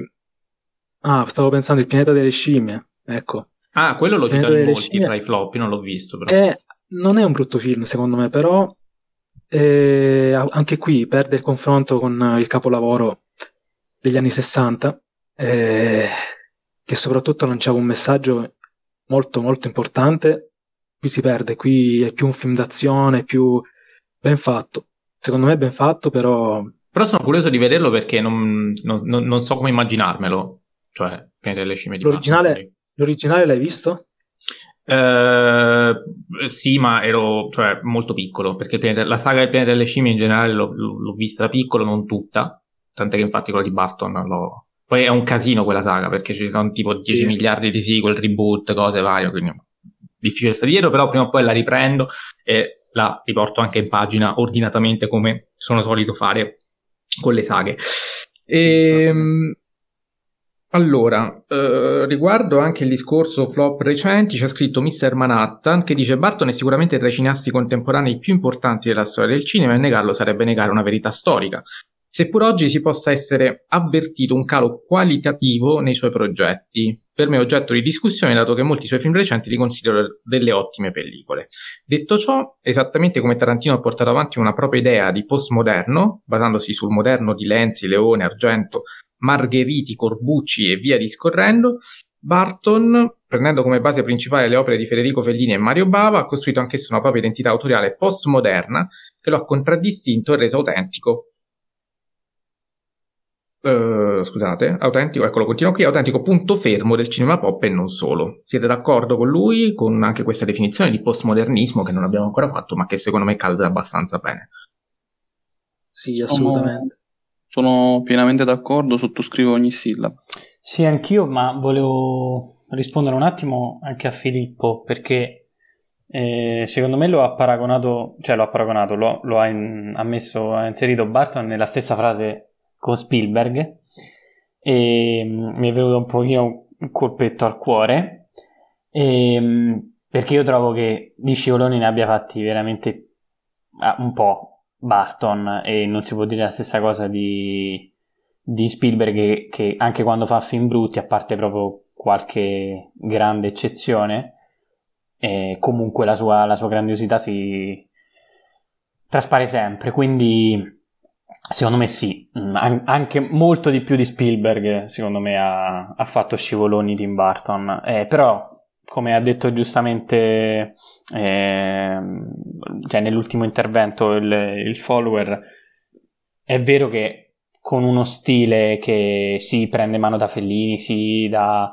eh, da Bava, ma non solo, da, da Argento stesso, eh, si è veramente distinto tra, tra, la massa di registi eh, degli anni 90, soprattutto che cercavano di fare postmoderno, e, e ha trovato un, una sua strada. E io credo che in questo momento si parlava di erede, e forse ci arriveremo a questa domanda. E ce ne sono veramente pochissimi che riescono a fare quello che ha fatto Barton eh, che ora non fa più da qualche anno, eh, perché condivido con Mattia che Miss Peregrine, Dumbo non, non, non vanno bene secondo me. Mm. Eh, quindi tutto qui. Sono contento, sono contento di non essere solo. Eh, peraltro, riguardo Dumbo, ci sono rimasto anche molto male perché è stato pubblicizzato durante David di Donatello quando andò a ritirare il suo David Donatello alla carriera, ehm, proprio nel 2019, se non vado errato. E, ehm, e, ne approfitto di questa cosa per ricordare che insomma Tim Burton da questo punto di vista um, non è un regista che ha avuto molti riconoscimenti nell'ambito premi, che è un ambito appunto non l'abbiamo ancora toccato, però ha avuto il Leone d'Oro alla carriera nel 2007, risultando il più giovane regista a vincerlo, a ben 49 anni, quindi molto giovane per un premio alla carriera. Uh, però poi personalmente sì, abbiamo parlato il trucco a Beetlejuice, non so negli altri film, sicuramente forse qualche statuetta è arrivato, però lui proprio zero totale. Eh, un solo Golden Globe per, um, per Sweeney Todd uh, e due candidature a miglior film d'animazione, parlo qui degli Oscar, uh, per La sposa cadavere e Frankenweenie. sì, esatto. E quindi, boh, non so se volete fare anche una riflessione su questo aspetto, cioè riconoscimenti Barton, non lo so, Daniele, Enrico, Jacopo, chi vuole. Eh, io stavo pensando al fatto che magari sì, non ha mai avuto la possibilità di vincerli perché mh, dal punto di vista qualitativo i suoi film, allora, a prescindere dal fatto che a me piacciono tantissimo, però in generale non vengono riconosciuti quasi mai come grandissimi film o capolavori, però ehm, il suo stile, la sua impronta eh, invece sì, perché è qualcosa che veramente resisterà al tempo. Per, eh, pensandoci, secondo me tra, non lo so, 30-40 anni ricorderemo Barton sempre, perché ha, ha uno stile fin troppo originale. E, e come diceva eh, Jacopo, eredi non ce ne sono non tanto per... Io parlavo di, di eredi perché Penso... C'è arrivata la domanda giovani... anche sugli eredi, eh? Sì, sì. Eh, giovani registi, giovani no, registi che magari... Io pensavo appunto giov- giovani registi che potevano somigliargli e non me ne vengono in mente perché secondo me è difficile assomigliargli. Mm, non so se anche voi avete questa, questa impressione. Enrico, se vuoi aggiungere qualcosa, se no faccio partire l'audio di Filippo. Eh, No, il discorso io... premi magari prima che... Eh, io volevo a tal proposito dire che innanzitutto la questione sul Leone d'Oro non è cosa da poco. Cioè... Assolutamente, assolutamente. Cioè, vincere il Leone d'Oro alla carriera da giovani è un premio grandissimo, come un grandissimo premio il, l'Irving Thalberg Award da giovanissimo di Spielberg che spesso si dava a, ai, ai, vecchi. Cioè, a Hitchcock. Quindi, Esatto, eh, che è sempre il regista che non ha mai vinto nulla, ricordiamolo, eh, perché sennò non, se non lo si ricorda ogni due secondi non va bene. Eh, Chi è l'altro, scusa? No, no, dico... Non... Diciamo pure l'altro, che ne ha vinto solo uno. no, Orson Welles, perché poi dopo c'è la questione che Orson Welles, il fatto che... Scusa, manchi il fondamentale, Enrico. E no, chi? Non si può citare oggi. Ok, non lo citiamo, andiamo avanti, andiamo avanti. Andiamo è vero, è vero, no, ma però, no, però, lui è stato candidato 13 volte, ma quello è un altro discorso 13 ma quello non conta, non contano le No, no, invece contano molto di più dei premi le candidature. No, no, e, stavo memando ovviamente. Ok, ok. Al di là di questo, no, comunque, mm, secondo me sono abbastanza d'accordo con Daniele, cioè la questione, eh, torniamo al discorso che mi sembra che avevo fatto una volta, forse non, non mi ricordo per quale regista, eh, cioè la questione dell'aggettivo, cioè se uno dice bartoniano non è un aggettivo come Anderson. L'abbiamo detto per Allen, per Anderson e pure per, per Fellini. Tarantino. Per Allen e Tarantino mi sa. Eh, cioè, quando dico tarantiniano, quando dico bar- bar- bartoniano, lo capisco subito. Ad esempio, quando dico andersoniano Paul Thomas, Wes. Eh, quello non lo capisci subito. Non è una cosa chiarissima, cioè invece Bartoniano. Eh, ma perché c'è l'omonimia solo per quello? No, eh, non, no perché se io dico andersoniano un concetto. Eh, se dice andersoniano, uno dice quale, cioè, e quindi c'è, c'è un sì, problema. Vabbè. Fai il furbetto, però vabbè, hai capito benissimo quello che voglio dire. Eh, quindi Bartoniano, secondo me, è già una questione che lo rende eh, in un certo senso una persona che quasi non ha bisogno di, di riconoscimenti, basta questo. Eh, e poi per carità, dispiace che non abbia mai eh, ricevuto candidatura alla regia, questo eh, dispiace, però insomma, secondo me il riconoscimento dell'aggettivo è tantissima roba per quanto mi riguarda. Ho sempre sognato di diventare un aggettivo, diceva il più grande regista vivente. Esatto. Cioè morto, non vivente, scusatemi sempre. Infatti ho detto dove. Va bene, faccio partire l'audio di Filippo. Chiedere qual è, secondo voi, eh, secondo Daniele, l'erede odierno di Tim Burton. A me viene in mente, a parte del Toro, anche James Gunn. Eh, però appunto magari voi avete idea di altri registi o se non so, Tim Burton è ancora abbastanza rilevante da dire non c'è stato ancora un post Tim Burton. Eh, lui fa già dei nomi. Del Toro io lo sposo in pieno, mm, mi sembra assolutamente. assolutamente inserito in quel tipo di corrente, visto il lavoro che fa sul gotico, sul, sul fantastico. Tra l'altro, come avevo anticipato fuori onda l'altra sera, ehm, Del Toro ha la questione che come Barton deriva da Fellini, come anche a Wes Anderson, che secondo me Wes Anderson è un altro possibile erede. Eh, però innanzitutto tutti più o meno hanno iniziato, non dico negli stessi anni, Anderson arriva un decennio dopo, eh, però mh, tutti più o meno diciamo eh, hanno iniziato a farsi un nome negli anni 90, cioè con Edward Mani di Forbice proprio nel 90 eh, Tim Burton eh, poi purtroppo la consacrazione del Toro è arrivata molto dopo, però ha già iniziato a lavorare e poi Wes con, eh, con Rushmore, il primo film, quindi 98. Eh, però insomma, secondo me Wes Anderson c'ha anche una questione che eh, in Del Toro non percepisco, cioè la questione da, che citavo prima dell'amore verso la stop motion. Eh, quindi anche solo per questo Wes lo trovo più vicino. Certo, va detto che però Wes non, non ha lo stesso stile gotico, però lo stile barocco eh, delle scenografie, eh, dei personaggi così andersoniani come i personaggi così bartoniani eh, è praticamente paro paro, sono entrambi super barocchi, super postmoderni eh, e secondo me entrambi veramente interessantissimi con uno stile eh, precisissimo. Non so che mentre parlavi del disinteresse di Del Toro per la stop motion mi è venuto in mente il fatto che Del Toro ha prestato il suo corpo in un videogioco Death Stranding, non so sì. se avete presente, è quella cosa, so, il flash mi è venuto in mente, mi ha fatto molto ridere e mm, Daniele per rispondere magari anche tu su, a Filippo. Sì, allora intanto... Anche James Gunn, eh, perché lui ha nominato anche James Gunn, non l'abbiamo nominato. Interessante.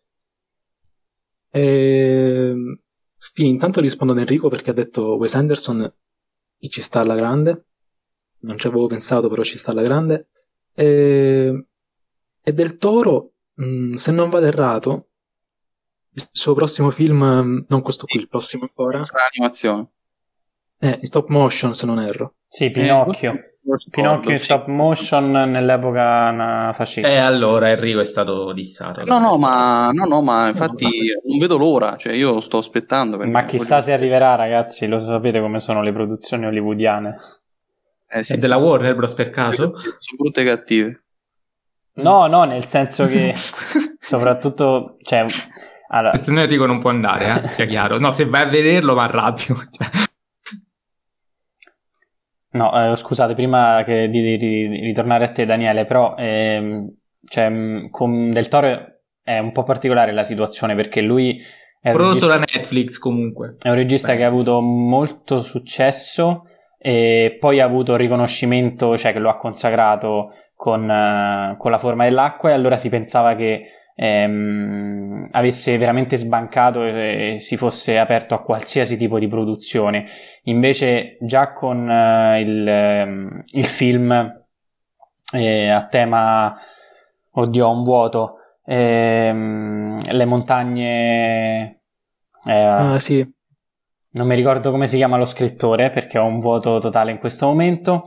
Comunque, eh, Lovecraft, esatto, le montagne di Lovecraft, mi è venuto in mente, già si, cioè, si vociferava che il progetto fosse andato un po', un po' a monte per, per varie, varie cose e la stessa cosa si pensa di Pinocchio, quindi io spero che verrà prodotto.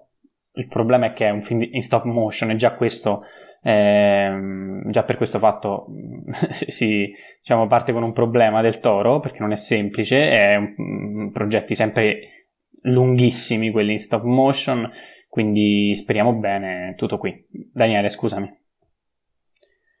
No, niente. E allora, io pensavo a mm, anche lui felliniano, Garrone, perché comunque c'è sempre questa mm, questa questa atmosfera favolistica, per esempio mi viene in mente il racconto dei racconti, ma soprattutto Pinocchio, che sembra veramente un film di Barton, Pinocchio. Eh Ehm, E, poi c'è anche in reality che però sì, lì si incontra con l'altra l'altra faccia di, di Garrone, ovvero quella lì più eh, di borgata pasoliniana, oserei dire. Mi trovi, mi trovi d'accordo. Su James Gunn ehm, ci può stare se parliamo di, di postmodernismo, di cultura pop, anche cultura mh, di- fumettistica, possiamo dire. Che E anche Barton- diffusione tra autoriale e commerciale, come abbiamo detto all'inizio. Sì, certo. Ehm, però li vedo, mh, a parte questo, li vedo parecchio lontani. Sono d'accordo. Sì. Tra l'altro nella poetica, secondo me. Cioè, Sì, sì, c'è l'elogio dei freak da parte di entrambi, questo assolutamente. Però manca, secondo me, diciamo, l'aspetto romantico di, di Barton, che invece eh, James Gunn arrivando da, eh, da- da- dalla serie B eh, è un po' più cacciarone, ecco. E poi, Sì, secondo me ci prova, ci prova anche Gunn, però poi prevale il lato comedy.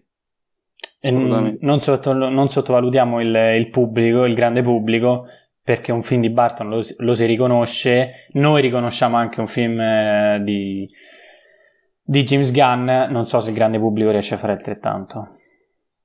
No. Ancora, Vabbè, James Gunn però non ha ancora... Beh, no, ne ha fatte tantissime. Sì, però non con grandi produzioni. Eh, però. Per uguale. James Gunn eh, le occasioni comincia ad averle adesso, dopo Guardiani della Galassia. Cioè, il, James Gunn del grande pubblico è da Guardiani della Galassia in poi. Sì, sì. Sì, sì, eh, sì, diamogli sì, anche no. tempo. Sì, sì, certo, certo. Aspettiamo, aspettiamo. Cioè, diciamo che Barton eh, negli anni 90, cioè prima di, di, di Edward Mani di Forbice, non credo che Barton fosse così... Beh, però eh, mi, mi lego a una, al- all'intervento di, di, una, di una follower. ehm, vediamo- ascoltatrici, ascoltatori. ascolta, no? as- hai ragione. Che Follower, brutto. che mm, in realtà non lo trovo, quindi me lo trovi te, che parlava di Vincent, no? del, corto, del cortometraggio che viene Sì, si addirittura chiama prima mm, del... Bad Jog in the Fog. Vincent, film del 1982, può essere visto già come catalizzatore della sua poetica? Questa era la domanda dell'ascoltatrice. Esatto, cioè è incredibile come in quel corto di 5-6 minuti Barton ci metta tutto. E, e questo viene prima del suo, del suo esordio al lungometraggio. E, e questa cosa Gunn non ce l'ha purtroppo. E, e anche quello stesso corto eh, è riconoscibile da- da- dal grande pubblico. Quindi mh, secondo me è vero che dobbiamo aspettare per Gunn, però stiamo parlando di due approcci al cinema completamente differenti. Eh, Daniele, se vuoi rispondere su Vincent in modo più completo. Se sì, sì, no, è... sì, no, è verissimo. Mm, si vede proprio tutto. Come diceva Jacopo, mm, è evidente si tratti di Barton, è evidente che mm, c'è tutta la sua poetica e che poi comunque si, si porterà con sé per, per, tanti anni. Poi vabbè, magari mh, mm, in certe situazioni cambierà, vengono in mente altri film, eh, però cioè, lo stile è quello. Anche, anche il modo di narrare, eh, i dialoghi. Mh, mm, e Barton, Barton al 100%. Molto bene, allora eh, farei a questo punto partire l'ultima domanda di Worldwide Cinema. Filippo, ecco a voi. E la terza domanda canonica è cosa ne pensate di Big Fish? Se l'avete trovato anche voi un Barton che scimmiotta se stesso, ma senza così, diciamo, quella maestria che lo contraddistingueva in film come Ed Wood o per esempio Mars Attack. Appunto quindi cosa ne pensate di quel film? Alcuni addirittura citano Fellini ecco non so a me per tanti versi e qua lo so che magari non è un popular ma mi pare un film della domenica su Italia 1 di quei fantasy un po' così. Daniele. Perdonateci l'audio ma il telefono di, di Mattia fa ci sente male insieme al microfono fa le, fa le, le, le scoregge ah mi dispiace Non ero io, posso dire questo. Oh. No, no, no, eri proprio tu. Eh... Spero... Ma sì, si, è, si è capito? No, no, sì, sì. niente, non si è capito niente. Vai, Daniele. Vabbè. Eh, sì, sono abbastanza d'accordo con Filippo perché mm, eh, purtroppo Big Fish è un film che tutti amano in realtà. Magari mm, non tutti, però tantissimi lo definiscono un capolavoro, uno dei migliori di Barton. Io no, eh, eh giusto così per... Ok. ehm, di Fellini io ci ho visto soltanto il circo, per, dire, per dirne una. Eh, però è interessante comunque come lo trovo il film simbolo di quell'altra di quell'altro stile di Barton che, che, può essere diviso in due parti, appunto la parte gotica, dark, eh, ironica, eh, horror, e poi quella lì più fabiesca, più mh, mm, luminosissima, proprio c'è un, una fotografia a mio avviso fin troppo luminosa, però è assolutamente voluto. E, e, diciamo che è un film che sì, è più un film per ragazzi. E,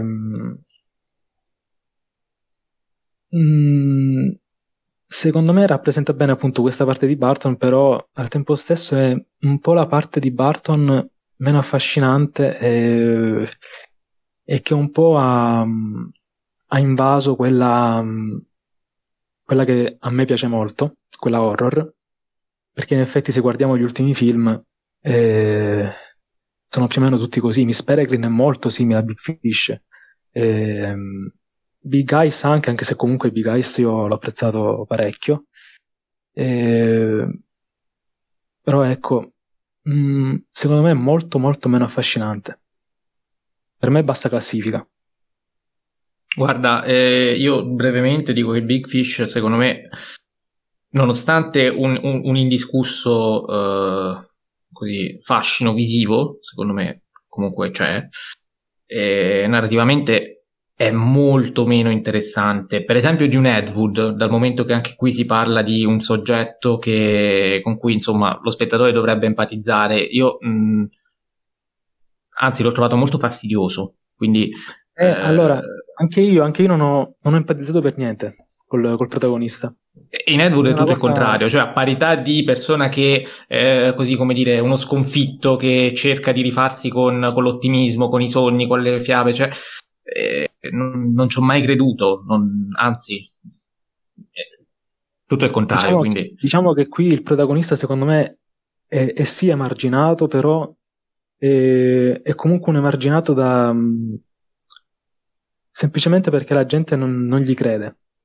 Eh, ma grazie che non gli crede, come... chi gli crederebbe? E quindi per quello dico, io mi metto dalla parte delle persone, così come il produttore, noi diciamo, grazie che il produttore non lo produce, però ci rimaniamo male. Per... Qui invece, eh, cioè, meno male sì, che non ti crede, sembra proprio da dirgli male. Ecco. Non so se Jacopo e Enrico l'hanno visto e vogliono aggiungere qualcosa. Ma Sì, parlo un attimo prima e no, aggiungo una cosa su, su Fellini, visto che, che, non ne abbiamo parlato abbastanza oggi. e secondo me non c'è soltanto l'amore del circo, ma l'amore anche per un certo tipo di uomo, no? di, di, marginati in generale, che, di, che diventano una famiglia.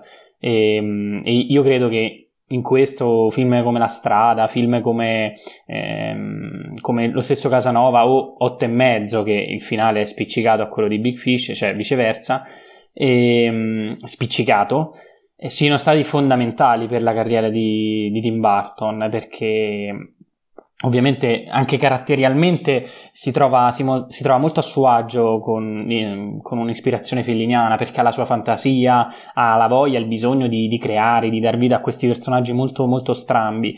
E poi ci sono le atmosfere che, che, che, hanno fatto di Fellini i, i capolavori che, che, sappiamo e Tim Burton sfrutta quelle stesse atmosfere fiabesche, sentimentali e quasi immaginarie ehm, in cui appunto realtà e fantasia si, si, mescolano come appunto succede in Big Fish che, che state citando in questo momento ehm, che tra l'altro non vedo da, da tantissimo tempo eh, però ecco Fellini eh, rimane sicuramente un punto fondamentale, un regista fondamentale per la carriera di, eh, e, e, la maturità cinematografica di Tim Burton. Che senza Fellini, Fellini, non esisterebbe. Ecco. Scusa. Prima che, che, poi ce ne dimentichiamo, eh, cosa succede martedì? Cioè domani, visto per chi ci ascolta il lunedì? Ah, ok, sì, eh, eh, perché, domani, perché domani, martedì 28, giusto? Eh, sa- io, eh, Jacopo, sarò in live. io, Jacopo, sì. Sarò in- Jacopo sarà in live um, con uh, Adriano della Starza, collezionista di ombre, in una diretta dedicata appunto ai primi tre lungometraggi di Federico Fellini. Quindi per, ecco, per, così... chi, è, per, chi, è, interessato, a domani. Ecco. Così si sfoga e, e torna in, in puntata molto più molto meno fissato, ma oggi ci sta. Oggi ci sta. C'è anche dai, su, Paolo, Paolo, Neri che ci saluta e ci dice mai quanto oggi viva Fellini. Eh, ha ragione. Eh, giustamente. Enrico, se, se, hai visto Big Fish vuoi dire la tua, altrimenti vado avanti. No, mi cospargo il capo di cenere, però 4 stelle di Mereghetti. Ah. E eh vabbè, ma 4 stelle le ha date anche alla sposa Carave. Ma penso siano gli unici sì, due? Sì, sì. O no? Anche Edward? Eh, No, eh, lo, dà, lo, dà, anche a, eh, siccome lo mette tra i produttori e fa un discorso particolare, lo mette anche a Nightmare Before Christmas. Ah, ok. cioè, praticamente... Vabbè, ovviamente. Ci dissa male, va bene, va bene. E... Cosa volevo dire? Sì, che insomma, vabbè, l'audio di, di, Filippo l'abbiamo ascoltato, quindi Filippo e i suoi tre audio canonici, come ha detto, perché ha fatto molto ridere questa cosa, però lo ringraziamo come sempre per, ehm, per il contributo eh, che, che, dà, continua a dare a queste puntate. E, um, ci ha scritto anche Federico Buzzi che ci dice: Barto è un regista strano, sottovalutato, ma allo stesso tempo sopravvalutato. Al che gli ho detto: Ma che vuol dire? Come tutti cioè... i registi pop, ragazzi. In che senso? E mi ha spiegato con un audio breve, lo, lo, lo, mando così lui si spiega meglio e noi ne parliamo. Aiuto, è difficile da spiegare perché varia molto dai film, varia tanto dai film, da film a film. Perché, esempio, secondo me Edward Mani di Forbice è un film molto sopravvalutato, mentre invece, tipo Beetlejuice è un film che molti reputano carino, ma secondo me è, è sottovalutato come film.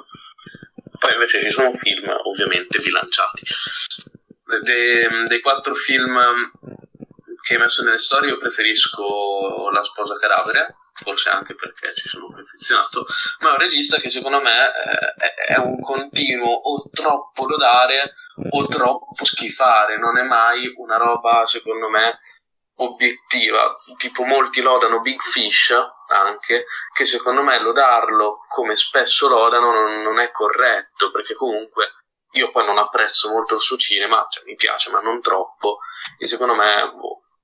invece in altri film viene troppo criticato. Allora, vabbè, di Big Fish abbiamo già parlato, siete d'accordo con questo tipo di... Così. Assolutamente sì. Daniele? Eh, sì, eh, diciamo che appunto, come diceva Jacopo, succede un po' con tutti i registi, mi viene in mente Nolan. Nolan è proprio questo, sottovalutato e sopravvalutato. In realtà devo dire che anche secondo me ci sono dei film che sono estremamente sottovalutati, penso a Mass Attacks e allo stesso Ed Wood. Ehm, però in realtà guardando un po' sul web, diciamo su Instagram, noto che comunque principalmente viene sottovalutato secondo me perché spesso ci si, si pensa molto a Barton come il regista appunto a cui ci si affeziona, il regista d'infanzia, eh, ma pochissimi pensano anche al, al, suo valore tecnico, a quello che ha creato, a quello che, a quello che è, che, che rimarrà. Certo. Allora, allora, allora, ti ringraziamo ovviamente per la risposta, speriamo che il buon, eh, come dire, Federico sia soddisfatto. Eh, leggo gli ultimi, gli ultimi, contributi. E poi sondaggio, ricordalo. Sì, grazie che me l'hai ricordato, così mentre adesso voi commentate io me lo vado a cercare perché come sempre me lo sono scordato. Ehm, Luca Edoardo ci vorrebbe un Barton racconta Barton 2 aggiornato agli ultimi film per apprezzarli meglio. Eh, ricordiamo Barton racconta Barton, un libro del 2000 e... no, pure prima, 95, 1995. Quindi mm. abbastanza risalente. Eh, non so se qualcuno di voi l'ha letto e... L'ho visto no. l'altro giorno in libreria, ma non, non l'ho acquistato. L'hai guardato e sei passato oltre proprio. Eh, c'era, c'erano anche altri libri, Fellini, eh, di tutto di più c'era. Stavo cercando Antonioni, ma niente. Non, eh, non quindi nessun altro l'ha letto, quindi non possiamo dire, cioè di sicuro se uno legge un libro del genere chiaramente può avere tutti gli strumenti per comprendere fino in fondo meglio uh, i suoi film. Ci scrive anche Dario Santoni uh, che ci dice Barton nella prova che il regista piega il film alla sua poetica, anche senza scriverne la sceneggiatura. Ecco, questa è una cosa Bellissimo. molto Bellissimo. vera e che rende anche i suoi film molto cinematografici, proprio per questo. Vero. Vero, vero. Tutti d'accordo, anche Jacopo. Sì. Ma certo, certo. Quindi ringraziamo Dario per averci illuminati anche da questo punto di vista, pone l'attenzione comunque su una cosa uh, che condividiamo. Uh, c'è scritto anche lo spartiacque, ci fa una domanda, è suo il miglior Batman? Allora noi su Batman sì, vorremmo, fare una, vorremmo fare una puntata a parte, perché? Perché adesso abbiamo analizzato Tim Burton, presto analizzeremo uh, Christopher Nolan, che anche lui si è occupato dei Batman, e quindi poi magari uh, insieme coniugheremo uh, insomma Barton e Nolan parlando dei, dei, dei, Batman. Ad ogni modo, io non l'ho, non l'ho, mai visto, forse una volta era piccolo, uno dei tre, ma neanche me lo ricordo, ero proprio piccolo. Ehm, chiedo a, a voi, se l'avete visto, se già così ve la sentite di esporvi. Ok, allora, intanto sono due, non tre. Primo. Ah, scusami, ok, grazie. E io lo dico subito, per me Batman in ritorno se la gioca con, con il Cavaliere Oscuro, ma secondo me è anche meglio, quindi sì, per me sì. Per me è il miglior film di Barton in generale, quindi.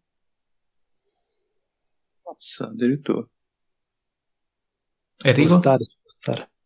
E io non, come te Mattia, non, non li, li devi vedo... ancora recuperare, molto bene. Comunque sono tutti no, su Prime, no, segnaliamolo. Io li avevo visti una vita fa, però non, non, non, non me li ricordo più. Di fatto che mi piacevano molto quando ero piccolino, quindi non lo so. Hai fatto bene a dirlo, Mattia. Hanno inserito, penso, tutti i Batman su Prime Video. Sì, anche sì, quelli di Nolan, lì. anche... No, forse i, quelli di Snyder no. Che peccato. In alcune zone di Roma, peraltro, c'era anche il fattorino Amazon vestito da Batman che ti veniva a portare la roba.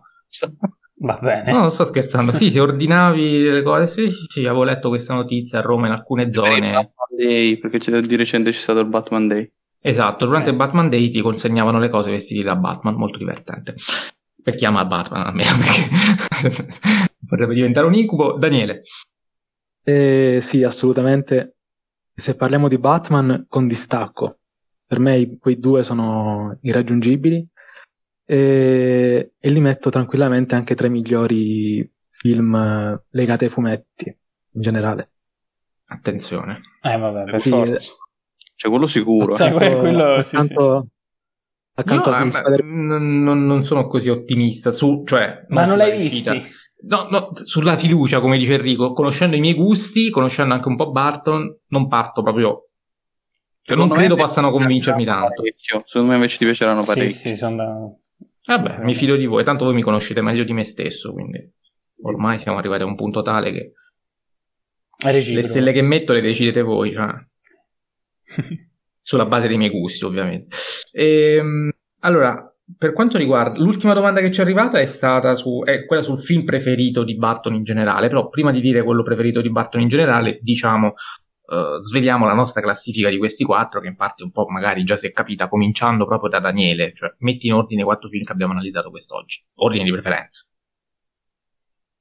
Allora, quarto posto, Edward Mani di Forbice. Terzo, Sposa Cadavere. Secondo, Beetlejuice. E primo, Ed Wood. Attenzione, Attenzione. Edward ultimo sconvolgente, devo dire. Eh, no, vabbè, però poi... L'ultimo eh, comunque con se le partiamo, giusto per avere un'idea. Quattro. Ah, Quindi comunque siamo tutti molto alti. Sì, no, io Ed Wood in primo indiscusso, poi dal secondo al settimo posto, sto guardando la classifica su Letterboxd, e dal secondo al settimo posto siamo lì, eh, se la giocano tutti. Molto bene. E Enrico? Allora, quarto posto Ed Wood, come avevo anticipato.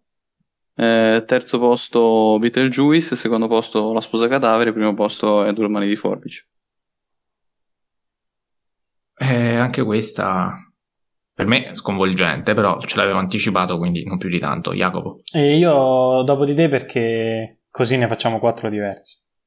Allora, la mia è eh, per ultimo Beetlejuice, come avete potuto eh, constatare. E, mm, nel podio dico il mio preferito che è Ed Wood, anche questo come avete potuto constatare, subito dopo Edward Mani di Forbice e la sposa cadavere tra Edward e Beetlejuice, con netto distacco rispetto a Beetlejuice che per me è decisamente il peggiore dei quattro. Ecco.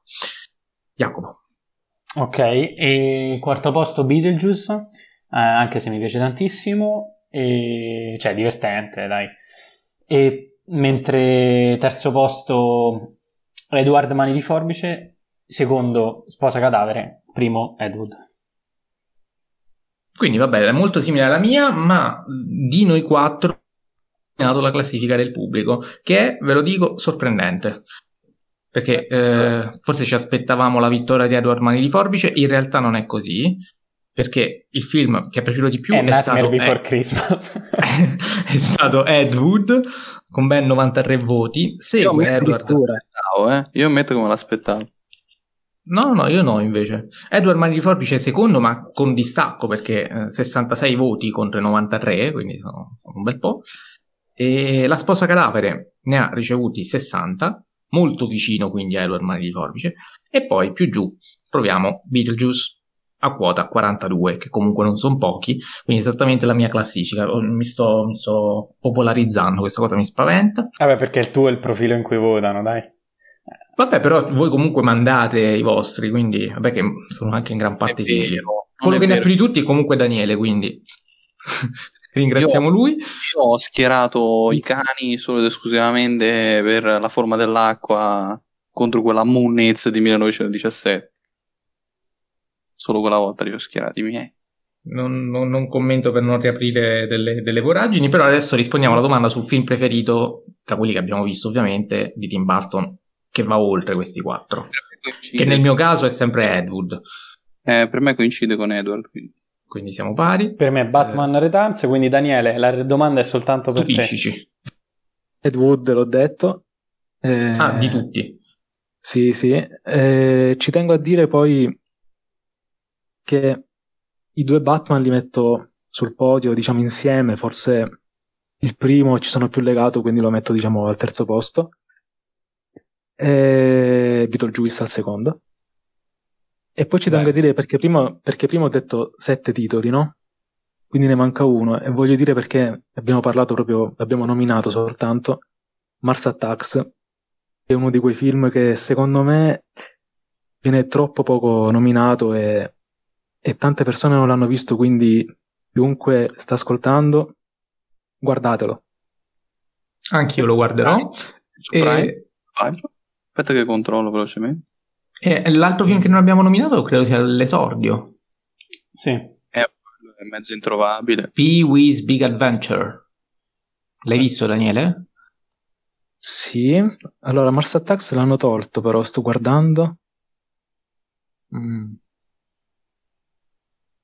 No, non c'è più. Adesso c'è noleggio. Oddio mio, però ho visto un'immagine, Eh, ragazzi, non credo faccia al caso mio. Eh, lo Sì, a te farà schifo Mars Attacks. Può darsi, sì. No, ragazzi, questo mi sa No. che... No, però è geniale, è geniale questo. eh, vabbè, magari... Vabbè, andiamo avanti. E... Nel tempo, tanto faremo una puntata pure su Mars Attacks, già lo so come va a finire. Ehm, Perderei un'altra scommessa. L'esordio, l'esordio, l'esordio, giusto per chiudere. Abbiamo nominato veramente tutto, impressionante. E allora, l'esordio, sì, è un film particolarissimo perché è proprio il, il personaggio che è molto particolare. E secondo me è difficile anche approcciarsi all'inizio. Io ho guardato, ho iniziato il film un po', ero un pochino mh, spaesato da questo personaggio, anche da- dal modo di parlare, dal, insomma, dai suoi atteggiamenti, però secondo me, mh, dopo che ci si fa l'abitudine, diventa, come dire, è molto carino, si- è simpatico, scorre, scorre abbastanza bene, divertente in certe scene, anche se è un'ironia un po' particolare, un po' demenziale. Può, può piacere come può anche fare mh, molto schifo, devo, devo dire. Un film di che tipo? E- Mm, in realtà no, eh, sai che in realtà si vede molto lo stile di Barton già, Mhm. nelle, nelle scenografie, nelle musiche, nei colori, mm, cioè si, si vede che è Barton, anche se è un film comunque commissione mm, di un personaggio già esistente, perché a quanto ho capito questo personaggio già aveva una, mm, non so come, però forse era in qualche serie TV, non lo so, non lo conosco bene. Però Eh, si vede, sì, si vede sì, l'impronta di. Barton. Sì. Sì, pare insomma, vabbè, è tratto anche da mm, una pista errale, mi pare di capire. Ah. Eh, ad ogni modo, vabbè, sì, è un film su cui non, non siamo evidentemente preparati, quindi magari non ci soffermiamo più di tanto. Sì, e poi Eh, l'unico, un altro di cui non abbiamo parlato, vabbè, l'abbiamo nominato Big Eyes, eh, che secondo me è un film eh, interessante in cui l'emarginato è mm, una donna. Ed è interessante il modo in cui eh, diciamo tratta questo personaggio e tratta appunto la figura della donna come emarginata, quindi è molto interessante perché non è un film fantasioso, però lo sentiamo che è qualcosa di vero, di... è una storia vera. E a tal proposito, se posso aggiungere, la cosa che dicevo prima sulla questione eh, di Ed Wood, ecco, quello secondo me, questo invece secondo me non è manicheo, Big Eyes, è molto più sincero e vero, nonostante poi il film sia meno bello di Ed Wood, eh, va detto, Eh, è meno eh, interessante e forse un po' eh, sulla parte poco prima del finale un po' si perde, però eh, ciò nonostante eh, il film ha parecchi pregi, in primis le interpretazioni di ehm, Bravissimi. Christoph Waltz eh, ecco, e Amy gra- Adams. Amy Adams. Grazie, grazie. E, mm, Dark Shadows l'avete visto? Perché veramente lui è l'ultimo. Ah, Adesso c'ho ah, tutta la sì. filmografia davanti, quindi manca solo lui. Sì, eh, questo qui è... mm, a me è piaciuto, però capisco perché è uno dei più odiati, perché diciamo che anche qui eh, raggruppa tutte le, mm, tutta la sua poetica, tutti i suoi elementi, eh, però la spinge proprio più sul, mm, su queste, quello che dicevo all'inizio, pregi e scelte stilistiche esagerate. Questo qui è ancora più esagerato di Beetlejuice, secondo me, in certe cose. Perfetto. Va bene, allora eh, direi che non so, se non c'è altro possiamo, possiamo chiudere la puntata. Immagino sia durata abbastanza, però insomma il regista era importante. Siamo riusciti a toccare più o meno tutti i film, soprattutto grazie a Daniele che praticamente li ha visti tutti, se non sbaglio, giusto? Sì, Eh Sì, perché hai parlato di tutti, quindi... Mancano ehm, soltanto le due domande di rito dell'ospite. Cioè. Infatti, stavo, stavo, appunto per rivolgergliele, cioè, eh, Daniele, qual è, ora magari è, proprio Barton, eh, il regista, comunque il tuo regista preferito, quello proprio del cuore di riferimento, e in secondo luogo qual è il film a cui tu sei emotivamente più legato? Allora, regista non ne ho uno, però ve ne nomino due così. Uno perché anche c'entra con Barton, quindi Mario Bava, è uno dei più importanti secondo me della storia del cinema, per le influenze che ha, che ha dato al cinema contemporaneo, moderno, dagli anni 70 in poi. E, poi vi dico um, Coreeda, mm, perché due scelte veramente interessanti. Sì, eh, perché ne ho tanti, quindi cerco di dire quelli là un po' meno conosciuti, di cui si parla un po' meno. E... È un regista che spesso viene accostato a Ozu, perché comunque è un regista, un cinema semplice, eh, toccante, emoziona sempre, secondo me, Coreda. Anche con i suoi film minori colpisce, colpisce sempre. E poi i film a cui sono più legato, mh, viene in mente, primo che mi viene in mente, Monsters and Company. Bello. Dai. Eh, vabbè. Che è un po' mette d'accordo tutti, mette d'accordo il mio me bambino e quello attuale. Ci sta. Peraltro abbiamo... nella pagina e... Mamma mia, che piacere è stato leggere il commento. Mamma mia, bellissimo film. Non ho capito che commento hai letto. Ho scritto nella pagina, ha iniziato la rubrica I migliori film, film preferiti, sì, sì. E ah, sì. Era il primo che hai messo, se non sbaglio, nella lista. Ah, no? scusami, no, non avevo sentito la prima parte, ok. Quindi parlavi di Daniele. Sì, sì, sì. Perfetto. Molto bene, allora, eh, ottime risposte, anche molto originali, eh, questo ti fa, ti fa onore. Eh, direi che se non avete altro da aggiungere possiamo, possiamo, chiudere. Noi la prossima puntata ci dedicheremo finalmente, se non vado errato, eh, poi Jacopo correggimi se sbaglio, alle nuove uscite, quindi visto che il mese di settembre e ottobre è stato pieno di uscite, soprattutto per Jacopo, perché Roma ha proiettato cose che nel resto d'Italia non, non, non, ci sono date vedere, quindi lui sarà particolarmente loquace. Però, insomma, film importanti sono usciti in generale, abbiamo detto, collezionista di carte, Dune, uscirà 007, uscirà Uh, la Palma d'Oro, esatto, cioè, c'è Moretti, ah. qui rido io, insomma, ce n'è per tutti. Sarà una puntatona mega galattica, cerchiamo magari di essere, di non essere troppo uh, prolissi, vedremo cosa accadrà. Intanto, uh, come sempre, saluto e ringrazio il buon Jacopo Castiglione per essere stato qui con noi. Ciao Jacopo. Ciao a tutti e via Fellini. Mai come oggi, saluto e ringrazio anche Enrico Bacigliari. Ciao Enrico. Ciao a tutti, ringrazio l'ospite e viva boh, Tim Burton, dai. Eh, molto, molto, molto semplice e banale, ma eh, come sempre coerente ed efficace. E Daniele, io veramente ti ringrazio di cuore, sei stato veramente prezioso, eh, utilissimo alla causa, indispensabile, visto che eh, insomma tutti i film li hai visti tu e quindi eh, sei stato anche in grado di rispondere alle varie domande dei nostri ascoltatori a cui noi non, non avremmo saputo dare risposta. Quindi ehm, grazie di cuore per essere venuto e speriamo che insomma. Uh, di, di, ritrovarti in futuro come, come già accaduto per qualcuno se, se, avrai piacere, insomma, se anche per te sarà una bella esperienza di ritrovarti qui nel podcast. E quindi ti saluto e ti ringrazio ancora. Grazie mille, grazie a voi per l'esperienza e per, per la fiducia anche. e...